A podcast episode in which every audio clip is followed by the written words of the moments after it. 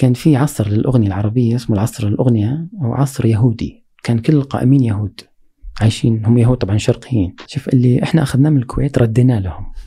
انعكست فصار في بالكويت مرحلة جديدة اللي هي مرحلة عبد الرب إدريس وعبد الكريم القادر. فكان يقصون كلمة وحياتك عشانها حلف بغير الله.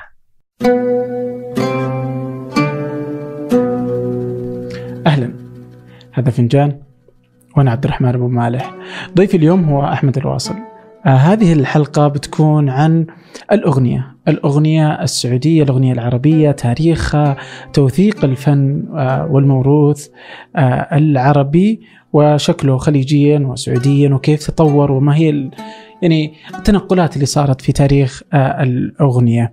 آه الحديث ماتع حقيقة آه حلقة مليئة بالمعلومات فيها كثير من التوثيق والوثائقيات آه عنده أكثر من قرابة 24 كتاب في في في ما بين شيء له علاقة بالأغنية مباشرة أو بالفن والشعر أو من شعره الخاص. فهذه الحلقة يعني مختلفة.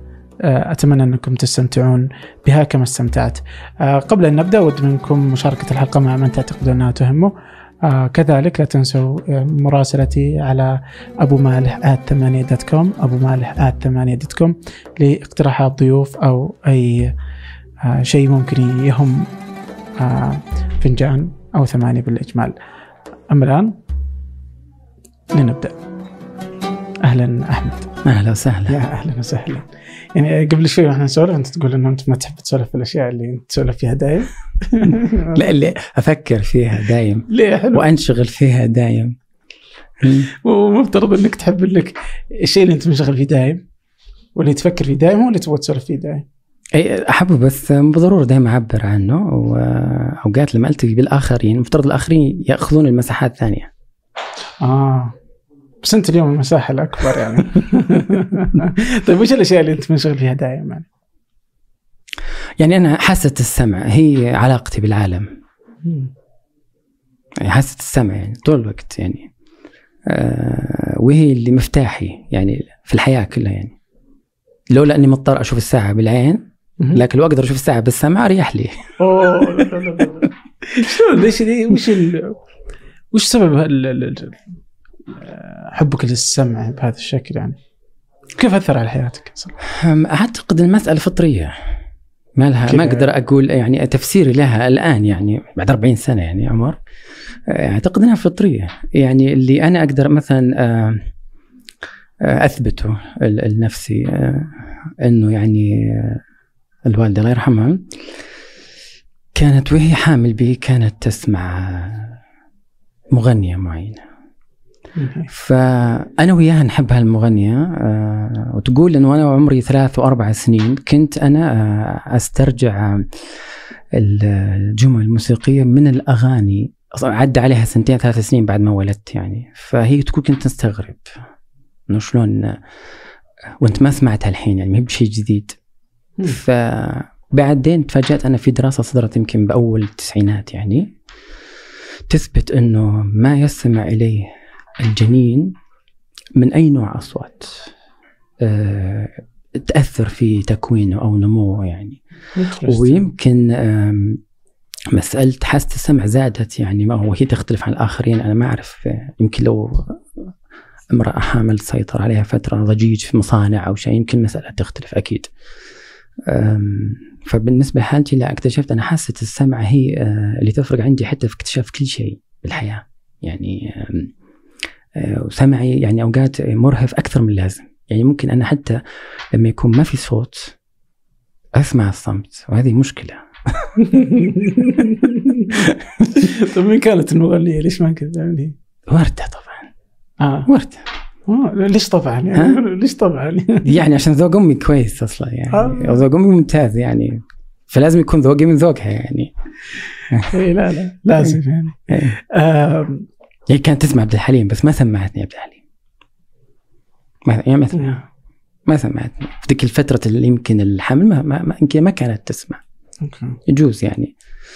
بس أنا تفاجأت فعلا إنه الاغنيه اللي أنا تذكرتها لما كنت جنين تفاجأت إنها فعلا كانت غنتها وردة في تقريبا في منتصف السنة. أوكي. من قبل أربع أو خمسة شهور من ولادتي. آه، عجيب والله.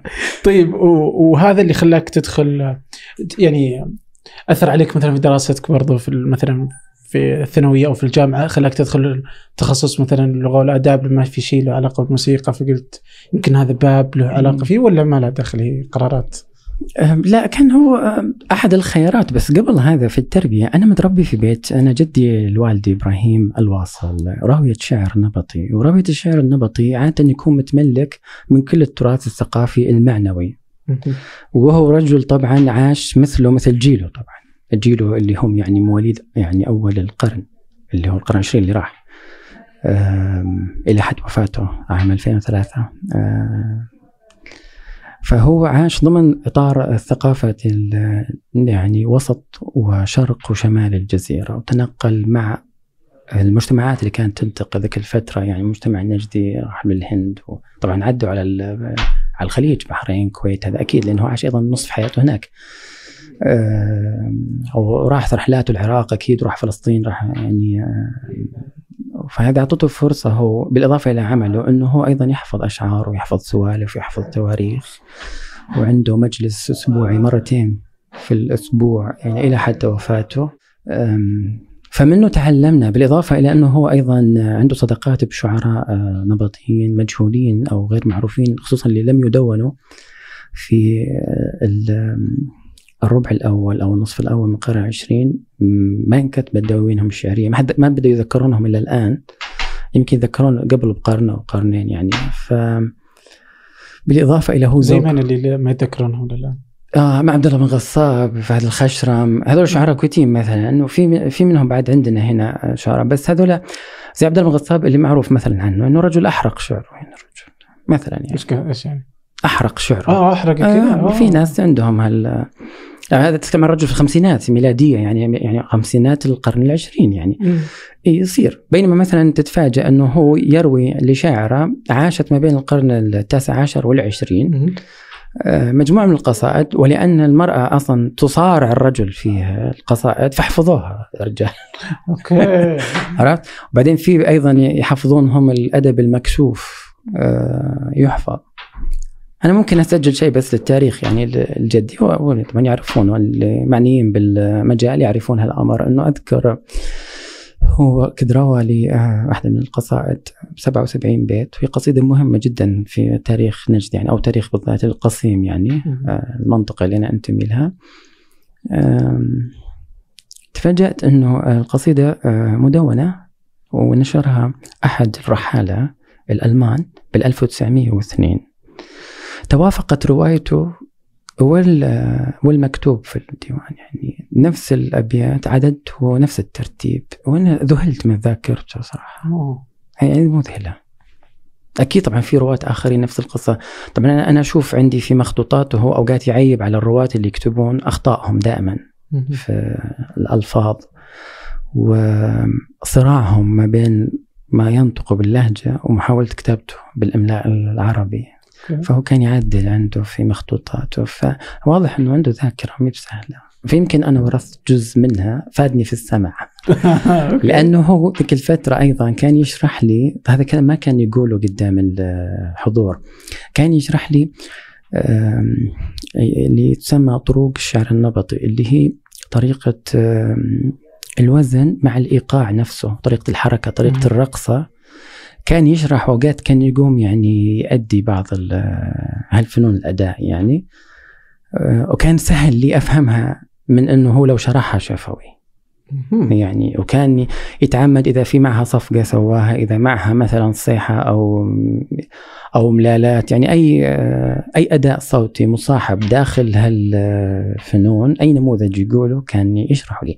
هذا أعطاني مفتاح أيضا إنه أفهم الفنون الشعبية في في المنطقة. يعني صرت أفهم أنا مثلا السامري يعني شلون يعني كيف يقال. كيف يؤدى؟ وبعدين كيف كتب بعدين؟ صرت أعرف الفروق هذه. وهذا اسمه التعليم المستمر. هذا التعليم المستمر يوازي التعليم النظامي. أم، أنا لما دخلت الجامعة كنت حاط في بالي خيار بين قوسين كان أحمق طبعا. بروح أدخل فلسفة كنت أحسب في فلسفة في كلية التربية بجامعة الملك سعود. اي فكان في ما قسم اسمه الثقافة الإسلامية. فضحكت وطلعت ورحت لأنه ضغط أبوي قال لي لازم تروح تدرس قانون. فرحت درست في قسم الأنظمة اسمه كذا في كلية العلوم الإدارية وقت ما التحقت. جلست سنة ونص وبعدين هربت إلى كلية الآداب إلى قسم اللغة العربية. فقلت أنا أهون الشر. لكن الدراسة النظامية كانت تمشي أه، بتطور جدا بطيء مقابل التعليم المستمر. ال- يعني مكتبة جدي كانت متوفرة مكتبتي اللي بنيتها مكتبة أبوي المكتبات التجارية مكتبة الجامعة. كنت أنا أروح لها أكثر من أروح المحاضرات يعني يعني ساعات اللي أقضيها فيها تكاد تكون أكثر من آه، محاضرات اللي هو الترم الواحد يعني إحنا كان الترم ما بين 15 ساعة ل 18 ساعة. فكنت دائما أروح أقتنص فترة الفراغ ما بين المحاضرات أروح كنت أصور الكتب هناك اللي لا تعار وكنت أشوف مخطوطات وف فهذا تعليم موازي آه، للتعليم النظامي. في شيء ذكرته عشان ما أنساه اللي هو أنت قلت إنه في الخمسينات آه، أحرق الشعر. وعلى إنه قلت كذا إنه طبيعي في الخمسينات. هل كانت أصلا في الخمسينات الناس يحرقون الشعر ولا؟ ولا مثلا لا لاحظت أحرقوا العبايات مثلا. أحرق العبايات في الكويت الطالبات فاطمة حسين تقول في مذكراتها أحرقوا العبايات لا يبدو أنه شوف آه كان في تعبير يقوله جدي هو إلى الحين بالنسبة لي غامض. يوم عرف أنه أنا أكتب شعر قال بك شوق يعني بين قوسين أنت تحب يعني أنت تحس يبدو أنه كانوا يستعيبون آه إما في حرج اجتماعي. أو حرج. عائلي. يعني أنا قاعد أحاول أفسر. طبعا ممكن يكون هذا خطأ. لأنه هذا بالكويت. وعندنا يمكن نفس نفس القصة. إحنا عندنا كثير مخطوطات مدفونة في البيوت. بعضها للأسف أكلته الأرض بعضها دمروا المطار بعضها أتلف. ما أدري يعني. اللي أنا أعرفه يعني بحدود علمي من ال- الناس اللي يتملكون خصوصا اللي يعني يوجد في الأسرة. مم. أحد أجدادهم راوية شعر أو مهتم بالشعر. يعني ممكن يحدث هالأمر أو ممكن يغفل اسمه ما يقول مثلا. زي مثلا إحنا عندنا ظاهرة انتشرت مثلا عشان آه، الوهج اللي تعطيه الأغنية صار في شعراء يكتبون بأسماء مستعارة. طبعا قبل مرحلة شراء الشعر أقصد أنه في شعراء كانوا يعني يتعيب يستخدم اسمه. الصريح فيستخدم اسم آه، لا وممكن أوقات يصير اسم آه، يغلب عليك لقب يعني مثلا في شاعر مشهور في وادي الدواسر آه، في آخر تقريبا الثلث الأخير من القرن العشرين. اسمه دندان. طبعا دندان واضح إنه يعني إنه يدندن بالشعر اسمه عبد الله بن حزيم الدوسري طيب آه، ما أعتقد إنه يستعيب الرجل أصلا هو عايش في في الوادي يعني آه، عرفنا عنه عن طريق أحد الرحاله الهولنديين يعني هو اللي كتب ونقل شعره. ولم يجمع شعره كاملا إلا عن طريق هذا صديقه الهولندي طبعا هو مستعرب يعني. ف فمثل هذا الحين ال- ال- ال- هذا اللقب هو غلب عليه لأنه يمكن يقول الشعر مثلا. يعني. بس يعني ما كان وده يتخفى بس في كثير اليوم يتخفون تحت اسماء ما أقول لك الآن زاد على موضوع العيب الاجتماعي أو زاد قضية إنه يشترون الشعر فبيستحي يحط اسمه الأصلي. أوقات ممكن قصيده كتبوها تسعة عشرة وهم قاعدين يتعشون كتبوها مع بعض ف بس تصير فضيحة يعني. إذا اشترى الشعر. وشو له يعني أنا شاري الشعر يعني الغرض من شرائي له إني أنا بقول إني أنا شاعر. ليش أروح أحط اسم مستعار الدنيا؟ أضيع الفكرة دافع فلوس ما أقدر أنا افسر هو المف... إحنا لو ناخذ حالة واحدة مثلا معينة ممكن نتكلم عنها نقدر نحاول نلقى تحليل. بس كذا بالمجمل إحنا نقول كلام عام. ما- لأنه عندنا إحنا حالات كثيرة يعني. كثير الشراء آه إيه. كثير يعني موجود كثير يعني. آه، مختلف الأسباب يعني ما يعني ما نقدر نعمم وفي نفس الشيء حتى في الألحان في شراء للأسف فيه يعني فيه هو دائما في مزايا بالعمل الجماعي هي نفسها يعني حسناته هي نفس السيئات العمل. الجماعي يخلي كل واحد يحط جهد مم. ويعني يذكر مثلا إنه يصير في نزاعات على قضية ملكية الفكرية.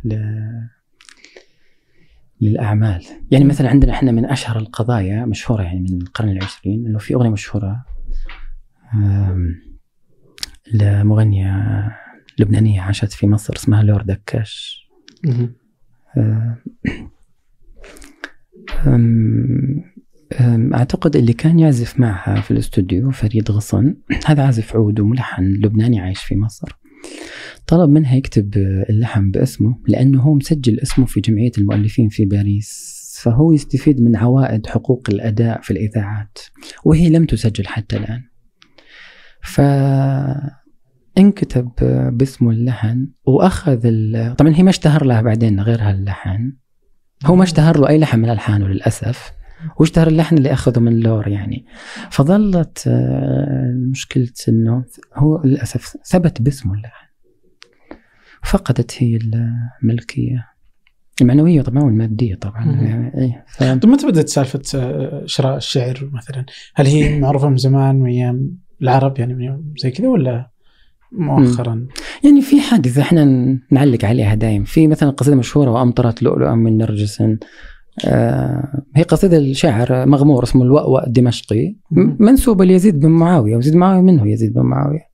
خليفة. فممكن يكونون يا اما جلسوا في جلسة وكتبوها مع بعض ولا أنه هو عجبته نسبها له ولا يمكن أخطاء الوراقين. الحين قاعد أعطيك أسباب لأنه ما ما نعرف بالضبط. زي مثلا عندنا قضية المعلقات. إيه، يعني هذه كلمة مثلا دسها واحد من النساخ. ما في شيء اسمه معلقات يعني؟ ما في. ها. ما في. ما في. ومشت علينا السالفة. أو يبدو إن إنها هي تعبيرها مجازي وإعطاء الطابع الأسطوري للموضوع. يعني جميل. وحلو إنك تستعيد وفي نفس الوقت تفخر فيه وإنك يعني تست يعني تتكرر تقوله يعني. بس إنه مثلا مو موجود. فممكن تصير مثل هالأمور هذه. هذا بالنسبة للقديم. أما في العصر على الأقل القرن العشرين عشان قضايا إثبات الملكية الفكرية والتسجيل في الشغله يعني في يعني في قوائم اللي هي يعني الحقوق خاص بالمؤلفين سواء شاعر ملحن مغني كذا يعني. طبعا المغني ما يقدر يغير اسمه ولا يغير. ولا إلا يقدر يغير اسمه. بس لازم يطلع باسم يعني قصدي ما يقدر يغير صوته يعني. إيه. مع إنه كنت سوى يعني فرانك فاريان صاحب فرقة البوني إم شهور بالسبعينات أوكي. كذب على الناس الفرقة كانت مكونة من أربعة مغني وأربع مغنيات. الولد هذا اللي يغني أصلا هو الصوت صوت فرانك فاريان مالكها هو الماني بس هو جايب الولد اللي اعتقد انه الولد من جامايكا يعني. آه بعدين سوى كررها مرة ثانية وكذب على الناس وجاب سوى فرقة من ولدين أو شابين وكان جايب اثنين ثانيين يغنون غيرهم.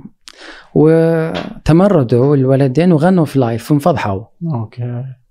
بس عاد هذه لها علاقة بمسائل تجارية وتقنية يعني إنه هو يشوف مثلا هذا عنده كاريزما الوجه يكون حضور في الحفلات وفي البرامج بس صوته غير صالح للتسجيل مثلا فشاف إنه صوته هو أولى بس هو يمكن شكله غير مقبول ما عنده كاريزما فرانك فريان شكلا يعني. آه، ف هذه مثل الحوادث ممكن تحدث بس هذه تكون مرتبة مسبقا. إنه مثلا صارت يعني بعد فترة نتيجة مثلا ظروف صارت فحبوا يأخذون الموضوع إلى جهة نعم. مختلفة. لا طبعا لا. آه، بس إنه الظاهره ذي موجودة لها أسباب اجتماعية ولها أسباب اقتصادية يعني آه، يعني صعب إنه مو بس عربيه يعني. وعلى كذا مو بس عربية لا تكلمت فيما يخص الغناء بس. اي الغناء فقط يعني يتهمون الشعر والغناء. مثلا شكسبير يتهمون إنه ما كتب مسرحيات مثلا أي ولمحوا في أكثر من فيلم سيرة ذاتية للموضوع هذا. وشككوا بوجوده هو كشخص أصلا. تطلع كتب عن هال يعني تشتغل على هالموضوع. تشكيك بوجوده هو نفسه كشخص يعني. عادي بس يمكن لأنه شخصية تثير التساؤلات شهرته استمرارها من العصر الفكتوري إلى الآن ملفت ملفت يعني يعني تكاد تكون نصوص المسرحية آه، على قولتهم يعني تقارع نسخة الإنجيل حق ترجمة الملك جيمس لأنه نفس الأدبية نفس الأسلوب الأدبي واحد فهذا يثير تساؤل إيش معنى هو مو بغيره؟ زي عندنا إحنا بالثقافة العربية مثلا يحبون المتنبي يحبون المتنبي يعني صح. يعني مع إنه هو إذا شفتوا سيرته الشخصية سيئة. سيئة يعني. داعية سياسي الاقليه يعني ودفع ثمنها بغباء منه يعني سوء سوء يعني رجل شاعر بيصير سياسي وداعية فاشل و... ويدعي النسب للعرب وهو مو منهم ويعني في مشكلة شخصيته غامضة وكل ما كتب عنه يزيد غموض أكثر من إنه. بس يحبونه الناس. ويمكن أوقات من كثر محبتهم للشخصيه دي لأنه طبعا في شعره هو يعبر عن- عن الذهنيه العربية يعني اللي عندها على قول عبد الله القصيمي اللي هي يعني ظاهرة الكلاميه يعني مم. ظاهرة صوتية يعني مجرد صوت عالي من دون معنى آه، فهو يدغدغ هال هالمسألة فينحب فلازم يبقى في الثقافة ويكون شأنه عالي يعني هذا أدونيس دائما في مفهومه لل- للحداثة يعلي من شأن أبو تمام. عن أي شاعر آخر؟ هو مسوى مشروع شعري اللي هو كتابه الكتاب أمس المكان الآن. هو تزحلق بالمتنبي. معناه أنه هو يلف ويدور وقع في ما يتجنبه لأنه هذه هذه الثقافة هي هي تحرك. أنت ما تحركها. هي تحرك. شلون هي تحرك؟ هي تحرك. أنت تتربى عليها تتعلمها تدخل عندك في اللاوعي. تشكل تصير في زي تركيبات داخلك. تتحكم في اختياراتك تتحكم حتى في آرائك تتحكم في توجهاتك في ذوقك. مش شيء سهل آه، الثقافه وكل ما كان المجتمع عنده ثقافة متراكمة عميقة جدا تلقاه دائما عنده صعوبة يطلع منها أو ينقلب عليها. يعني أوكي. لازم تحترق ذاكرته حرق نهائي عشان يقدر يبدأ. طبعا هذا فرضية ذي. على الثقافة وعلى هذه النقطة يعني يعني أتوقع أنك أنت يعني برضو بتكون انت جزء من خليط هذه الثقافة اللي صنعت أحمد. يعني ماني فاهم كيف اهتمامك بالأغنية في وقت يعني يعني إنه نقدر نقول إنها عيب مجتمعيا ولا حرام دينيا وكان يعني ما يسمح بشكل آخر من الأغاني بحضور على شكل خفيف جدا في. في السعودية. ولا تدرس ولا أي شيء ولا لا لا لا وكيف كيف كيف ما أثرت الثقافة في أحمد؟ هو السؤال فعلا المفروض أنا أسأله بس مو الحين بعدين اساله نفسي. جوابي البيت. البيت والأسرة. الأسر. يعني طيب لو كان له أثر إيش كان؟ إيش تتوقع إنه اثر عليك؟ يمكن ما كتبت يمكن. أه. يمكن يعني. يمكن ما أعرف. بس لأن الأسرة ما تستعيب. امي وابوي ذواقين أصلا. أوكي. جدي ذواق نفس القصة عندي أيضا خوالي أعمامي عندهم.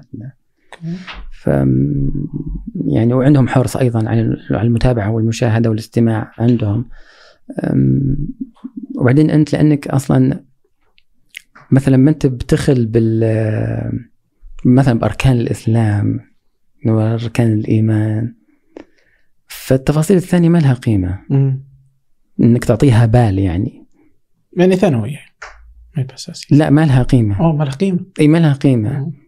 يعني مثلا ما عمري شغلت نفسي ثوبي طويل إسبال ما إسبال هذه أنا أسمعها بس ما ما هي موجودة في البيت مثلا. ما هي موجودة مع الخياط. يعني ما هي بجزء من التفاصيل اللي ممكن تزعج الواحد في يومه في لبسه عرفت مثلا؟ بينما هي ممكن تشغل جامعة للأسف مثل هالقصة. يعني تشغل جامعة يعني تشغل محاضرة توعية الاسلاميه مثلا إيه. آه بس ما كانت عندي. بس برضو إنك تكتب مثلا في الأغاني وتهتم مم. بهذا الجو. مم، يعني إلا ما يعني مثلا وكنت تكتب في الجرايد. يعني ما قد كتبت مرة وقالوا لك أوه لا تسوي لا, لا تكتب هذا الشيء وقف عند الشيء صح ولا لا؟ لا ما مر أحد طلب مني بس يمكن لأني أنا بعد ماني بشخصية كثير اجتماعية. الشيء الثاني ماني بشخصية كثير يعني آه، متاحة كثير ف... فما سمعت مثل آه،. بالعكس كنت يمكن في البداية سمعت كثير ثناء تشجيع آه، وأحتفظ أيضا ب كانت ترسل لي أوراق بالفاكس فترتها وجتني رسائل من برا السعودية آم، فيها نوع من مثلا أنه يشارك بعض النتائج أو بعض المواضيع اللي أنت تتكلم أو تكتب عنها. الشيء الثاني أنه صح أنه مثلا ما كان مثلا متاح عندنا في المؤسسات الثقافية أنه مثلا أحاضر عن الغناء هنا. أنا ما حضرت من يوم ما بديت يعني بالكتابة آه، إلا السنة هذه لأول مرة أحاضر في مدينة الرياض اللي أنا مولود فيها. لكن أنا بديت أحاضر من يمكن 2006 بعد ما طلعت كتابي سحاره الخليج. على طول لقيتني أقدم محاضرة بالكويت وبالبحرين وبعجمان و. آه، وما سويت شيء في السعودية إيه طبعا أنا مثلا اشتغلت في أحد المؤسسات الثقافية إنه كنت أنا سكرتير آه، تحرير مجلة خاصة بالمجال الثقافي، المجال الثقافي محدد فقط بالجانب التاريخي والأدبي. وبالتالي ما كنت ما حصل إنه أنا قدمت إلا مثلا محاضرة أتذكر مرة عن قصيدة النثر. أوكي. طيب يعني على هذه عندك آه، كم كتاب؟ الحين كملوا 24 كتاب. 24 كتاب. آه ولا واحد منهم مطبوع في السعودية الا دور النشر إلا في اثنين آه اثنين والله ما كسر إيش جديد هذه لا ليش؟ يعني زي كذا يعني جاي احسك. أحس انك تتواجد آه عربيا ما. تتواجد يعني. في الدول العربية بيروت مصر زي كذا. بس ما تتواجد آه، سعوديا كثير لأنه يعني كتب محاضراتك زي كذا هذا. قصدي يعني. لأنه هذا مسألة يعني مي بخياري أنا. يعني لها علاقة بحركة النشر عندنا. إحنا دور النشر عندنا ما في دور نشر آه، آه، عندها مساحة لتنويع مجالات الطباعة والنشر عندها. معظم دور النشر متخصصة. أوكي. جامعي ولا ديني ولا في فترة ما بديت يعني. أنا أول ما طبعت 2002 يعني مثلا. أول ديوان شعر أنا وقت في الجامعة كنت سنة أولى أو ثانية. فما كان فيه. شيء ثاني علاقاتي أنا الثقافية كانت معظمها على مستوى الخليجي والعربي. أوكي. يعني يعني اللي كان مثلا شجعني ورتب مسألة الطباعة الأولى مثلا الشاعر البحريني قاسم حداد ديواني الأول ديواني الثاني أنس الحاج مثلا الكتاب الأول في النقد 2003 كان الناقد إلياس سحاب وناقد لبناني موسيقى يعني يمكن عشان علاقتي فيهم. كنت أعرفهم بالمراسلة ما كنت أعرفهم يعني قبل لا يبدأ النت وكذا. ف فهو كان تشجيع منهم في نفس الوقت دعم وترشيحي لل- للدور يعني. آه، الآن في دور نشر سعودية بدأت يعني آه، يوم من يوم ما رجع ينتظم معرض ال- الكتاب وصار في سوق جديد وكذا. ففي دور نشر الآن. بس للجيل اللي موجود الآن يعني أوكي ما ما, ما راح تكون يعني ما راح تكون من خياراتي يعني بس. كذا حسيت إنه يمكن. أنت ما يعني تحس إنك كذا يعني يا اما إنك أنت ما قدرت إنك آه، تدخل مع المجتمع الثقافي السعودي أو إنه. ما كان أصلا يقبل بما تطرح يعني فكنت تشوف إنه أنا بنشر. برا وزي كذا و... هذا تفسير اوه أنا كذا. إيه طبعا هو تفسير تفسير آه، بس مو بالواقع مو بصحيح مو بالواقع مو يعني لأنه شوف ال- المسألة ما هي ما هي مثلا صحن سلطة عارف أنت الكميات وعارف وش الأنواع. لا هي ظروف مختلفة لها أكثر من جانب. وأنت تجي هنا حدسك. مستمعي فنجان القدامى يعرفون اكسير البن. والأصدقاء في إكسير البن كانوا داعمين لفنجان أكثر من مرة. هذه المرة عندهم خدمة جديدة إحنا في ثمانية نستخدمها وهي مريحة جدا. لكن قبل أحكيكم عن الخدمة إذا كنتم من سكان الرياض ودي أنصحكم نصيحة. وهي أنكم تزورون فرع إكسير البن الجديد في الحمراء فرع رائع صممته شهد العزاز إحدى ضيوف فنجان السابقين. كنا في ثمانية في هذه الخدمة من أوائل الناس المشتركين فيها. هي اشتراك شهري عبر المتجر الإلكتروني تصلك نكهتين مختلفتين من البن كل شهر. شهر من السلفادور وكينيا شهر ثاني من إثيوبيا واليمن. ولا تتعب نفسك وتحتار وتختار. اشترك مرة واحدة واستمتع بالقهوة تصلك أينما كنت في السعودية أو خارج السعودية. الاشتراك في الخدمة متوفر عن طريق موقعهم اكسير البن dot com اكسير البن dot com أو ابحث في جوجل اكسير البن راح يكونون في أول النتائج. و آه سواء اشتركت في الخدمة أو لا إذا رحت الفرع اهمس في إذن الساقي فنجان يمكن يعطونك قهوة ببلاش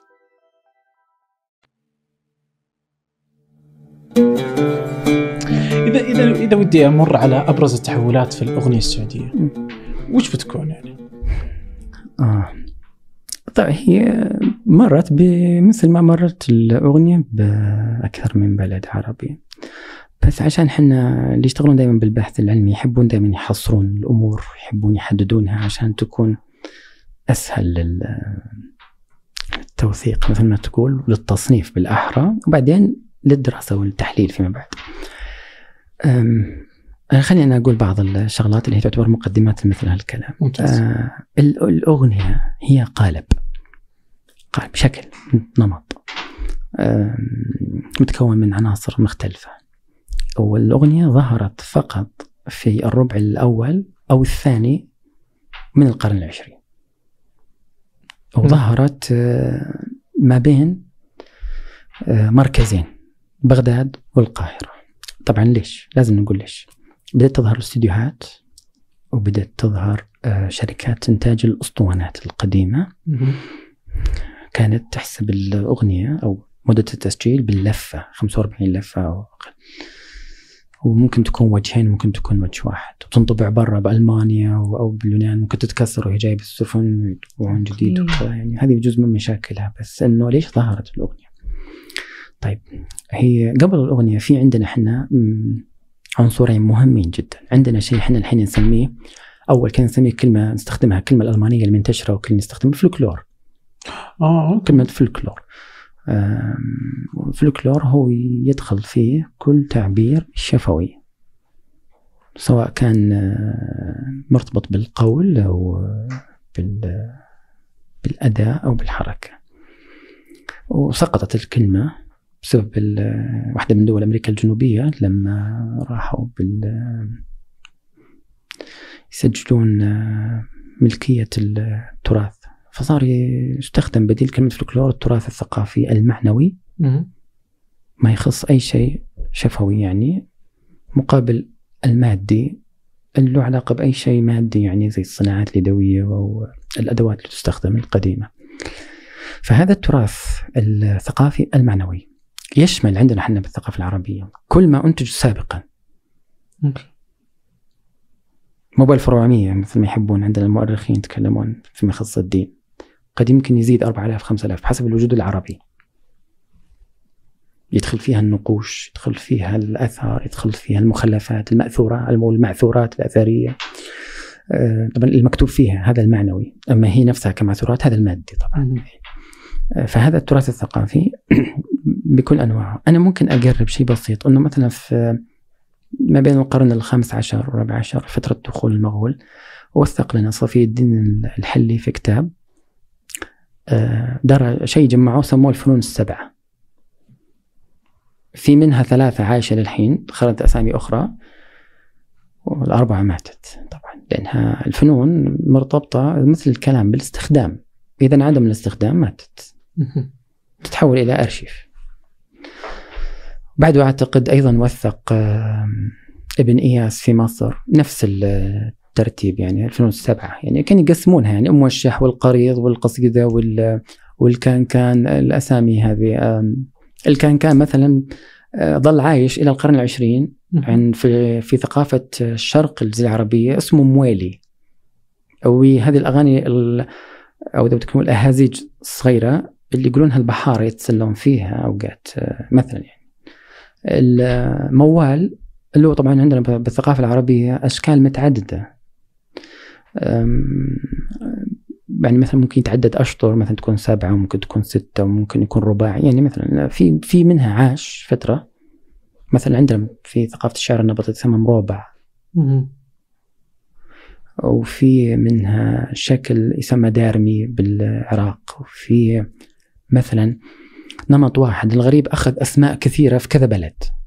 لكن ظل مثل ما هو اللي هو يسمى مثلا يعني نمشي يعني مثلا من الخليج يسمونه زهيري أو مسوبع عند أهل البحرين. آه، بالعراق يسمونه زهيري. طبعا ثقافة شرق العراق زهيري. بعدين إذا رحت قربت للشام يسمونه موال بغدادي.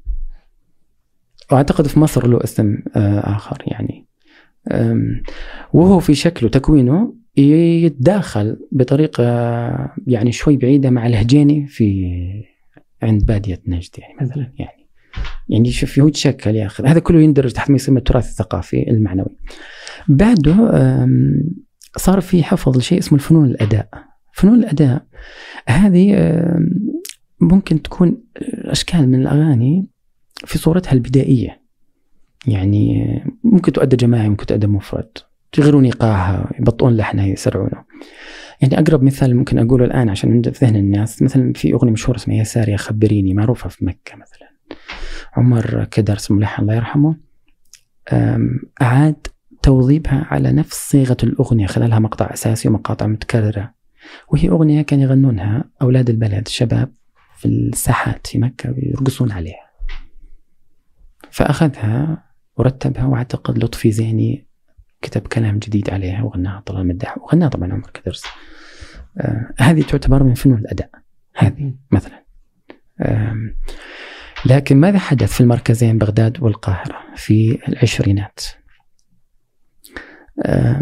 نتيجة طبعا أول شيء الفرق الأجنبية ظهور المسرح آه، ظهور الفن الأوبرا الإيطالي وتعريبه باللغة العربية بالذات في مصر طبعا. تقنين الملاهي الليلية يعني أنه عندها عروض فنية استعراضية وفيها فرق. آم، تطلب يمكن ذيك الفترة أنه بدل ما يقدرون يجرجرون هذا التراث وهالفنون الأدائية اللي هي أولا تأخذ وقت طويل وشكلها ما يعبر عن الحياة اللي يعيشونها الجديدة في مطلع القرن العشرين خصوصا نعيش إحنا أصلا يعني القرن العشرين كان هو قرن اضطراب. فكان الإنسان يعيش هالحالة يعني بدأ القرن بالأمراض يعني بدأت تنتهي الأوبئة في في أول ربع. ما أن انتهت الأوبئة بدأت حروب. وظل في اضطراب. في خصوصا عندنا إحنا في المنطقة العربية. في اضطراب. إيش؟ كل عشر سنين يحدث مثلا آه، حرب. سياسي وزي كذا. يحدث. أيوه اضطراب اقتصادي طبعا يصير. في عندنا مشاكل اقتصادية طول الوقت انهيارات سوق انهيار صناعة كاملة. يعني زي ما في الخليج حصل انهيار بسبب اللؤلؤ الياباني آه، ماتوا ناس. يعني ماتت اولا صناعة تجارة كاملة ماتت تجارة اللؤلؤ لأنه كان شرايه اللؤلؤ التجار الهنود. مم. يعني في الخليج كان يعيش على ال- المشترين الهنود بظهور هذا اللؤلؤ خلاص. انهارت. انهارت. بس صادف إنه النفط طلع في نفس الوقت السالفة يعني. إي بس ما شاف الجرح. إيه، لأنه أنت تتكلم عن سنوات قرون آه، تجارة اللؤلؤ. قرون آه. يعني و- وأعتقد إنها أطول يعني أطول مما هي نعرفه.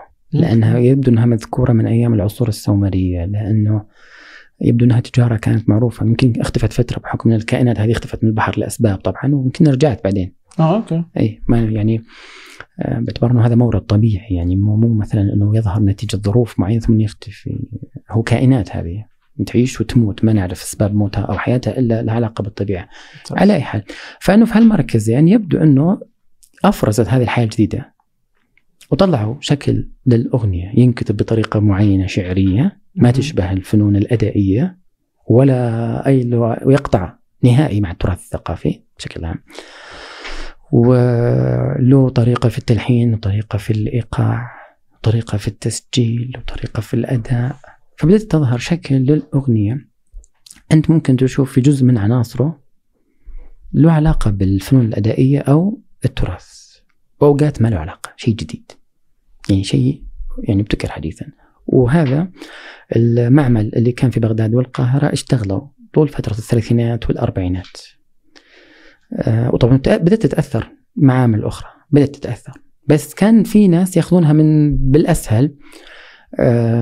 يأخذوا مثلا نماذج جاهزة أوروبية أو نماذج مثلا آه، الأجانب اللي جو عاشوا في المناطق العربية خصوصا الدول اللي يعني مرت بظرف الاستعمار. كان في طبعا آه، الجنود الاستعمار يحتاجون ترفيه. فكان يعني يبعث لهم أو يرسل لهم من من جنس بلدهم من يسليهم طبعا. وهذا طبعا له علاقة بمسألة التثاقف يعني تفاعل الثقافات. هذا بعد أثر. يعني هذا هذا نشوفه كثير واضح آه، بعدين. آه، لما وش الأشكال اللي طلعت مثلا؟ يعني مثلا أشهر شيء أو أبرز شيء إنه مثلا ينكتب كلام على لحن غربي وهذه انتشرت مثلا. سببها آه، يمكن أكثر أغاني فيروز اللي في الخمسينات كانت بهالشكل لأنه كان في فرقة موجودة العازف مشهور ما يحضرني اسمه الآن. كانت تعزف الأغاني ذاك الوقت الجنود الفرنسيين وكانت تشتغل بالإذاعة فاقترحوا ينكتب كلام باللغة العربية بس باللحن ال- على الألحان اللي هي فرنسية. من أمريكا ال- ما كان فرنسية أكثرها أمريكا الجنوبية آه، كانت أوكي. أكثرها أم، يعني ممكن فرنسية أم، ممكن بتونس وبال وبالجزائر وشوي أوكي يعني ممكن المغرب يعني بس ما يعني اللي أنا سمعته كثير كان كثير في تونس. كثير كان خصوصا لأنه كانت لأنه كان محتكر الفن ذاك الفترة في أول القرن. كان إحنا عندنا عصر جميل يعني هو مات. كان في عصر للأغنية العربية اسمه العصر الأغنية أو عصر يهودي. كان كل القائمين يهود عايشين هم يهود طبعا شرقيين. فأثمروا فيه كثير. طبعا في مركز بغداد وفي مركز القاهرة إذا ما كان مغني كان منتج. إذا ما كان شاعر كان ملحن. لازم كان في عنصر يهودي. لازم يعني. يعني وليش للأسف مات؟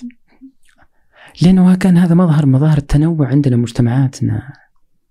وهذول بالأول بالأخير هم آه، أبناء المجتمع. ما يعني يختلفون عن اليهود اللي هم آه، اللي هاجروا من أوروبا. يعني يعني يسمون يعني تسمية أخرى يعني أشكناز أو أشكنازيم يعني اللي هم يهود. آه، شرق أوروبا. هذول طبعا ثقافتهم مي بثقافتنا هم ثقافة شرق أوروبا تقريبا يعني. وحتى لغتهم مخلوطة باللغة الجرمانية اللي هي اليدش أما فيه اللي راحوا مع العرب للأندلس وانطردوا معهم السفاردين هذولا غالبا هم ثقافتهم شرقية يعني عربية. بالإضافة إلى المزراحيم مزراح يعني مشرق مشرقي. هذولا هم أبناء المنطقة العربية أصلا هم عايشين هنا يعني. هذولا هم اللي أسهموا بالثقافة موجودين بالشعر موجودين مجالات الحياة يعني. كيف ماتوا؟ لا تم, تم تهجيرهم يعني أوه. تم محاربتهم تم إبادتهم متى آه هذا طبعا بعد ما بدأ الصراع الإسرائيلي العربي. آه. يعني بعد ال 48 بعد نتيجة النكبة. طبعا العرب توهم ينتبهون هم كانوا يشتغلون من قبل يعني من القرن التاسع عشر الكيبوتس مثلا هذه المعسكرات كانت موجودة من قبل. يعني المغنية اللي احتفلت بتأسيس إسرائيل أصلا هي من مواليد إسرائيل أصلها يمني من ذمار شوشانة ذمار يعني. يعني موجودين من زمان يعني مو بشيء مو مثلا مهاجرة حديثة. مو مهاجرة حديثة. آه، فهم موجودين في المنطقة يعني مو بطارئين على المنطقة يعني الطارئين اللي مثلا في مصر يمكن بعضهم اللي عندهم جنسيات أجنبية ممكن يكونوا من الأشكناز يعني خصوصا مثلا العوائل التجار الايطاليين اللي أصولهم إيطالية ويونانية هذول راحوا بعد العدوان يعني بعد 56 تم اجلائهم باعتبار أنهم أجانب مو عشانهم يهود. لكن مثلا معروف آه، في العراق في حادثة الفرهود تم استباحة بيوتهم ونسائهم وبناتهم ثلاثة أيام. وكان الجيش الإنجليزي في البصرة يراقب وساكت. فترة الحكم الملكي في العراق يعني وكأنه في نوع من التواطؤ طبعا ما بين السفارة الألمانية وما بين مجموعة جت آه، لها علاقة بالثورة العربية وهم اللي شنعوا عليهم طبعا هي كانت بشعة الإبادة نفس المسألة هذه اللي كانوا يسمونهم بالجزائر أصحاب الأقدام السوداء اللي متعاونين مع المستعمر الفرنسي. فهم يشعر بالكره المسبق من المجتمع الجزائري فترك البلد. لأنه كانت فرنسا تمنحهم الجنسية أولوية على على المواطن الجزائري يعني. فصار في نوع من العداء يعني. لكن هم اللي أسهموا في الفترة هذه في بداية شكل الأغنية. وعندنا إحنا رموز مثلا ما طلعت. ليلى مراد مثلا آه، أو أخوها منير يعني. سليمة مراد في العراق طبعا سلطانة يوسف يمكن في بعض ممثلين ممثلات في مصر يعني بالذات وفي منهم أيضا أقدم شوي يعني اعتذروا بحسب كبر السن قبل طبعا المشاكل السياسية يعني اللي بدأوا بالمسرح أول من بدأوا يمثلون بالمسرح كانوا يهوديات في المسرح السوري أو المسرح المصري يعني. اي قبل لا يدخلون المسيحيات وقبل يدخلون المسلمات ما دخلوا إلا بالعشرينات تقريبا يعني طلعوا على المسرح يعني. بس على أي حال طيب كيف كان المشهد هذا الوقت؟ كذا برضو شبه الجزيرة العربية. يعني العراق القاهرة سوريا من وش وش كان المشهد برضو هنا عندنا؟ يعني في كان في فنون أداء. طبعا مثل ما هي تتناقل بشكل متواتر شفوي. يجوز يكون في نفس الفرق اللي إحنا شفناها. الحين نسميها إحنا فرق شعبية. إنه في مثلا بس ما تكون بشكل احترافي. أوكي. حتى في الحجاز مثلا؟ في كل أنا أتكلم بالعموم. يعني بالعموم؟ الان بتكلم بالعموم. آه بس لكل منطقة مثلا يعني أنا قاعد أسوي مثلا كنت دراسة اشتغلتها على أكثر من 1600 سنة على فن من فنون. فكان في فرق متخصصة ببعض الفنون. تؤدي هذه الفنون في المناسبات أفراح أعياد. مناسبات نصر. بعدين المناسبات اللي الدينية الخاصة بالفاطميين اللي انتشرت في في غرب الجزيرة العربية الاحتفال بالمولد النبوي والاحتفال بمقبر رمضان مم. آه، والمنتصف آه، شعبان وهذه المظاهر.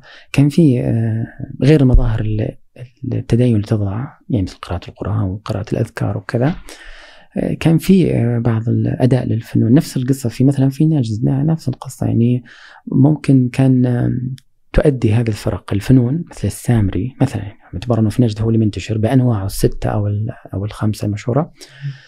يؤدونه بنية الهواية يعني في المناسباتهم في أعيادهم في أوقات السمر في الربيع أو أوقات الكشتات لما كانوا يطلعون. ممكن بس الصيغة والشكل آه، ممكن نقول بس بحذر شديد إنه ممكن تشبه اللي إحنا شفناها وشاهدناها إلى الستينات من القرن العشرين. أوكي. وممكن بشكل ثاني ما نعرف ممكن أقل ممكن الآلات أو مثلا مثلا زي مثلا صناعة ال- آلات الايقاع يمكن مختلفة الجودة مختلفة الإتقان مختلف الأحجام العدد يعني يعني هذه أمور شوي ما, سجلت للأسف لم تدون بشكل كبير. هذه إحنا للأسف نلقطها من كتب الرحالة مم. في العالم العربي. يعني في العالم العربي آه، الرحاله اللي جو مثلا في القرن السبع عشر وال- المستشرقين وكذا؟ آه، لا رحالة رحالة. ممكن يكونون جواسيس مو مستشرقين. مستشرقين آه، آه، يجي بنية أخرى. لا رحالة عادة يكون عنده رسالة بيقدمها لأحد أو يروح بنية التجسس يعني رايح للمنطقة قاصدها يبي يتجسس أو ممكن يكونون مبعوثين تجارة خيول يعني آه، وهذا حدث عندنا مثلا في الجزيرة العربية كثير منهم جو. أو مبعوث من نابليون بونابرت مثلا كان في واحد جاء فترة للقصيم كارل جوارماني مثلا إيه. أو طبيب مم. مثل بالجريف مثلا يعني فهذول أصلا ما جو بنية الدراسة. ما. جو. هذول الرحاله عشان هم عندهم يعني أشهر واحد فيهم مثلا تشارلز داوتي اللي جاء وما كان حاب المنطقة ولا حاب الناس عندهم تصور مسبق من العهد القديم. باعتبار إن العهد القديم جغرافيته في المنطقة عندنا إنه هذه الصحراء اللي عاش فيها النبي إبراهيم واللي ضاع فيها آه، قوم موسى و فتعطيهم نوع يعني آم، رسمت شيء بخيالهم هناك بالكنايس فجو للمنطقة يبغون يشوفونه. فدونوا هذه الأشياء. فبالتالي هو ما كان عنده نية غير أنه يجي يزور المنطقة. أما قلت لك لأسباب سياسية مثلا أو كذا. أما المستشرقين في مثلا واحد معروف آه، جاء وسوى دراسة مهمة عن تاريخ الحج في الحجاز جلس هولندي. وهذا سجل كثير معلومات مهمة جدا لأنه هو كان يدون ما ما كان يشاهد. فهذولا لهم فضل أنهم دونوا كثير من أنماط الحياة الأكل والشرب وكذا. إحنا هذه الأشياء ما نلقاها كثير بال بالمدونات الشعر والسواليف. يعني قليلة ما كانوا يدونونها كثير. بعدين حتى المؤرخين اللي كانوا يدونون يعني أقدم النصوص اللي موجودة يدونون حوليات. توفي مات آه. صار في وباء انتشر ما بدا التاريخ الاجتماعي إلا يمكن في آخر القرن التاسع عشر وبداية القرن العشرين يمكن لأنه إما شافوا نصوص ال ال شو اسمه التاريخ العربي اللي صارت تكتب الجانب التاريخ الاجتماعي أو هم تطور عندهم آه، الجانب عندهم فصاروا يعطون بعض شو اسمه المعلومات ال- على قولتهم الوافية شوي. بالإضافة طبعا بدأوا يجون مؤرخين عندنا. صار في مؤرخين يجون يحضرون ويدونون تفاصيل يعني في أحد المؤرخين أو في أحد النصوص التاريخية مجهولة ال- النسبة ما أعرف من صاحبها. غالبا يقال إنه إيراني. فدون مثلا اللبس دون يحبون الحريم من المجوهرات. دون نوع الأقمشة اللي يختارونها عادة الرجال في اللبس الثياب وال والعبايات. يعني حتى كان الثوب له اسم غير الاسم هذا يعني غريبة. وش كان كرياس. كرياس؟ آه. يعني وغالبا الكلمات دي معربة يعني من عربية يعني. آه يعني مثل شماغ. من كلمة اليشمك جاية واسم قماش. مم. بس الشماغ هذا النطق غالبا هو نطق أهل البصرة لأنه أعتقد اليشمك الآن صار يستخدم نوع لباس للنساء بس هو اسم قماش. يصنع أعتقد في إيران أو في وسط إيران يعني فهذه أشياء زي الغترة مثلا. الغترة جيتنا من الهند. أصلا كلمة غترة مي عربية. الالبسه هذه. بيبقى البسه عربية أصلا يعني. وغالبا هذه ما أعتقد عمرها أكثر من 200 سنة أو 300 سنة مو كثير. إي لا ما أتوقع. يعني لأني ما ما أذكر أنه يعني نلقى مثل هال أحد يعبر مثلا عن اللبس بالشعر يعني قليل. يعني يمكن باللعبون عبر مرة إنه كان يلبس غترة. ما ذكر شماغ مثلا وهو صغير قبل لا يطلع من سادق. يعني بالقرن الثامن عشر. ذكر مرة يعني كان يستعيبون إنه أحد يروح المسجد يصلي من دون ما يلبس غترة. عجيب والله فهو طلع يبدو عيبوا عليه. فكر وزعل طيب. يعني آه ف... طيب خل- خلينا نرجع لل... لل... للأغنية السعودية. طيب بعد آه، ما نشطوا هالمركزين وصارت وسيلة استماع الأغنية أسطوانة مهم. وصار في المقاهي اللي صارت تتملك أجهزة التشغيل. آه، القديمة اللي يسمونها آه، لها أكثر من اسم آه، انتشرت يعني أعتقد في في المنطقة في في مقاهي سواء في غرب الجزيرة ويمكن أيضا في اليمن منتشرة أكيد. هو يعني في ثابت أنه أحد المغنيين الحجازيين راح في العشرينات وسجل مجموعة أسطوانات. وفي أيضا معلومة أخرى إنه أيضا أحد المغنيين من المدينة المنورة راح ودرس الغناء في تركيا. اللي درس في تركيا أنا ما أعرف إذا له تسجيلات أو لا. لكن الرجل جاء رجع للسعوديه ما صار يغني. أو رجع ذيك الفترة في أوائل القرن يعني في الربع الثاني أو الثالث لأنه هو من الناس اللي تم اجلائهم من قبل الأتراك اللي هم من أهل المدينة إلى تركيا. ذاك الوقت اللي يسمونه سفر برلك أه. آه، أما الثاني له تسجيلاته موجودة متوفرة الآن. آه، اسمه الشيخ هاشم الع- العبدلي. والتسجيلات الشركة اللي هو سجل فيها فعلا موجودة كانت في العشرينات. مم. وسجل الأنماط اللي مرتبطة بالفنون الأدائية. ممتاز. اللي خاصة بمنطقة الحجاز بالذات الطائف أكثر ومكة بعد من انتشار أعتقد هذا السماع ظلت كثير من ال- بالذات آه، في الجزيرة العربية خصوصا في الخليج أو في اليمن يوم صارت في عروض التسجيل راحوا يسجلون سجلوا هذه الفنون الأدائية. ما سووا أغنية. ظلوا إلين تقريبا ال- إلين قبل نشأة الإذاعات الأهلية أو الرسمية. أوكي. آم، يغنون أو يسجلون فنونهم. يغيرون أوقات الكلام يحطونه على يمكن اللحن الواحد يشيل أربع خمس قصائد اللحن الواحد. نحن نتكلم كذا عن الستينات كذا؟ لا لا نتكلم عن الأربعينات والثلاثينات لما راحوا يسجلون. يعني. عبد اللطيف ال- الكويتي مثلا من الكويت مسجل 1927 أوكي. ب- في بغداد بعدين سجل بعدها بسنتين أو ثلاث سنين راح سجل في القاهرة شركة ألمانية أوديون. من اليمن أعتقد طلع بعد آه، كذا اسم. من البحرين أيضا طلع محمد زويد وضاحي بن وليد ومحمد بن فارس راحوا سجلوا راحوا سجلوا بألمانيا بعد أعتقد. هذا برواية محمد آه، زويد في التلفزيون. آه، الإمارات عمان. لا لا تأخروا كثير تأخروا يعني إحنا يعني اللي يوم جاني الستينات اتذكر إن طامي إذاعة كانت هي الأولى الظاهر في السعودية أو شيء زي كذا وكان في إذاعة في الدمام بعد في إذاعة. طامي وكانت في الستينات أي. يعني. هذه من بركات الجنود اللي راحوا حاربوا في 48 اخذوا أجهزة ترانزستور وجابوها معهم كانوا يعرفون يشتغلون عليها فشغل طامي بس طامي ما كانت إذاعة أقرب للكول رول يعني مم. ضاعت بقرة فلان ينادي عليها ضاع ولد فلان كان يشغل أغاني كان. يبثون اي هذه الإذاعات يبغى اي اي هذه الإذاعات في فترة الستينات فادت المغنين الشعبيين عندنا اللي ما كانت الإذاعات الرسمية تبث أغانيهم أوكي فكانت تبث زي من؟ كثير الأسامي عند عندنا هنا مثلا في ناس في أسماء طبعا ما حد يعرفها الحين يعني إبراهيم الأسود وفي آه، في أبو سعود الحمادي وفي اللي يعرفونهم الناس الحين كيف فهد بن سعيد يتذكرونه لأنه كان معروف من. الستينات الين توقف في الثمانينات بشير حمد شنان سعد إبراهيم وفي آه، فراج الطلال في أسامي كثيرة أنا طبعا ما أعرفهم إلا بالكتالوج ما أعرفهم. أو اللي سمعتهم بعدين بال باليوتيوب. ما كانوا من خيارات البيت ما أعرفهم أنا ترى كلهم. يعني تعلمتهم بعدين يعني عرفتهم بعدين فيما بعد. فكانت تبث يعني عن طريق هذه الإذاعات الغير رسمية. وأعتقد لين في منهم من توفى ما ما قدر يوصل للإذاعات الرسمية. ومين كان يطلع الإذاعات الرسمية؟ محمد عبده طلال مداح اي اللي كانوا يد يد شو اسمه يقبلون ضمن لجان الإذاعة بجدة أو بالرياض. يعني اللي يقبل. يجاز من اللجان. يعني شو اسمه يعني مثلا جيزة على؟ مم. آه، يعجب صوته ولا في لجان هي تقيم الأصوات اللي تجي آه، في لجان يعني. يعني مثلا محمد عبده من اللي بدأوا من الكورال الأطفال.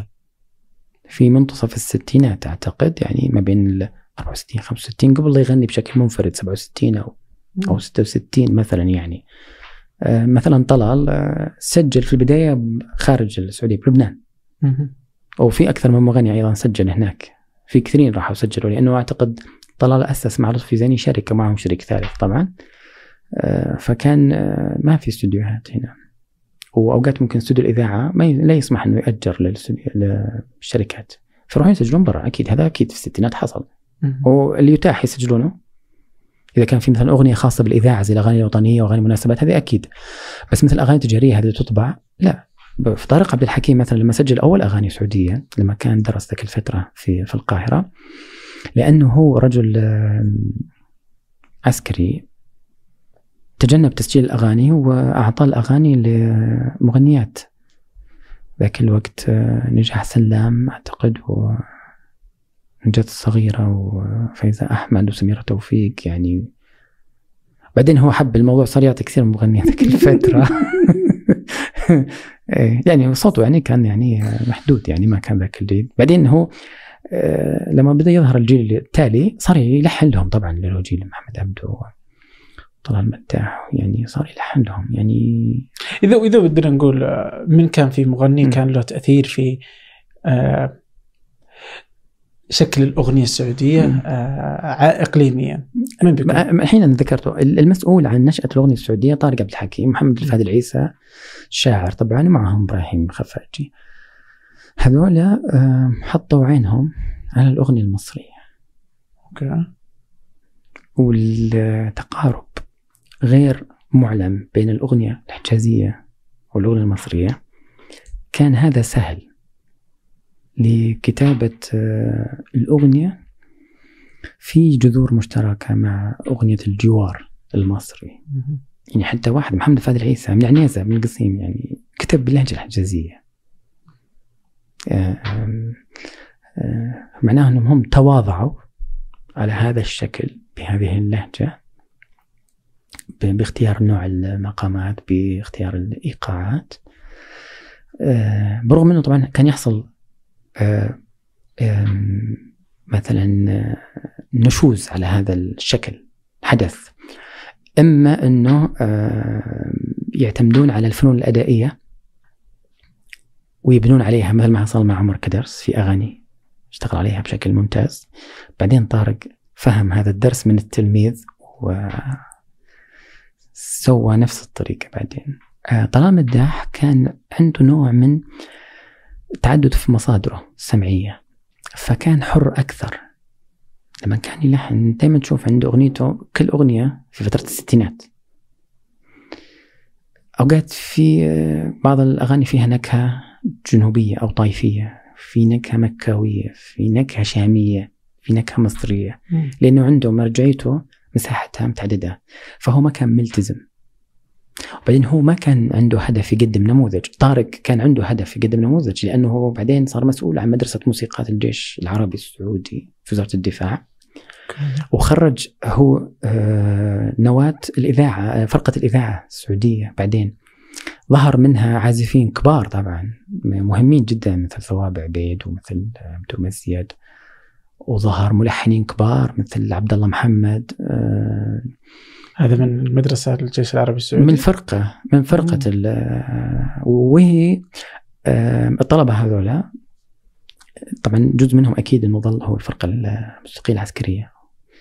جزء منهم أيضا صار هو آه، الفرقة الموسيقية الخاصة بالإذاعة واللي صارت تطلع بالتلفزيون السعودي بالستينات. طبعا أضيف لها عناصر جديدة أكيد. طبعا استقدم فترة آه، موسيقيين سوريين جلسوا فترة طويلة عندنا هنا. يعني جت فترة الأغنية بعد السعودية هذا أحد المصادر اللي أثرت فيها. في نكهة سورية. مع أنه الأغنية ما في شيء اسمه أغنية سورية للأسف نكهتها واضحة. بس كان في طعم سوري بالعزف.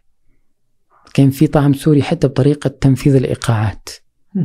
حتى أنه طلال ومحمد عبده آه، غنوا الملحن سوري اسمه محمد محسن. آه، الغريبة نجح لحن آه، محمد عبده خاصمت عيني من سنين أكثر من لحن ده. وهو أيضا أخذ واحدة من أغاني الفنون الأدائية السعودية وأعاد توظيفها بشكل آخر أعتقد لمغني مصري.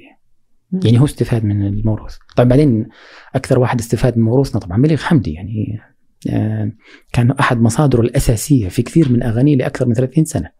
يعني آه، الفنون الأدائية اللي يمكن استثمروها فيما بعد الجيل بعد طارق لما ظهر يعني ظل يمكن جيل اللي جيل طلال اللي هم جميل محمود و وسامي حسان فوزي محسون في طبعا هنا بالرياض سعد إبراهيم. ظلوا يحاولون هم يشوفون النماذج اللي برا. طبعا مو بس هم كسعوديين حتى مثلا مثلا ممكن السوري يشوف النموذج اللبناني ممكن العراقي يشوف النموذج المصري ممكن التونسي يشوف النموذج المصري. لأنه بعد لا تنسى دور مصر ذيك الفترة في الستينات كانت إذاعتها تلفزيونها يعني أثروا يعني بالذات الإذاعة يعني أثرت يعني آه، مع إنه أوقات إذا النموذج يخالف الذوق المحلي آه، لا يعاد تكرير. إيه يعني ما شفنا إحنا مثلا إعادة نسخ الأغاني فيروز ولا أم كلثوم عندنا.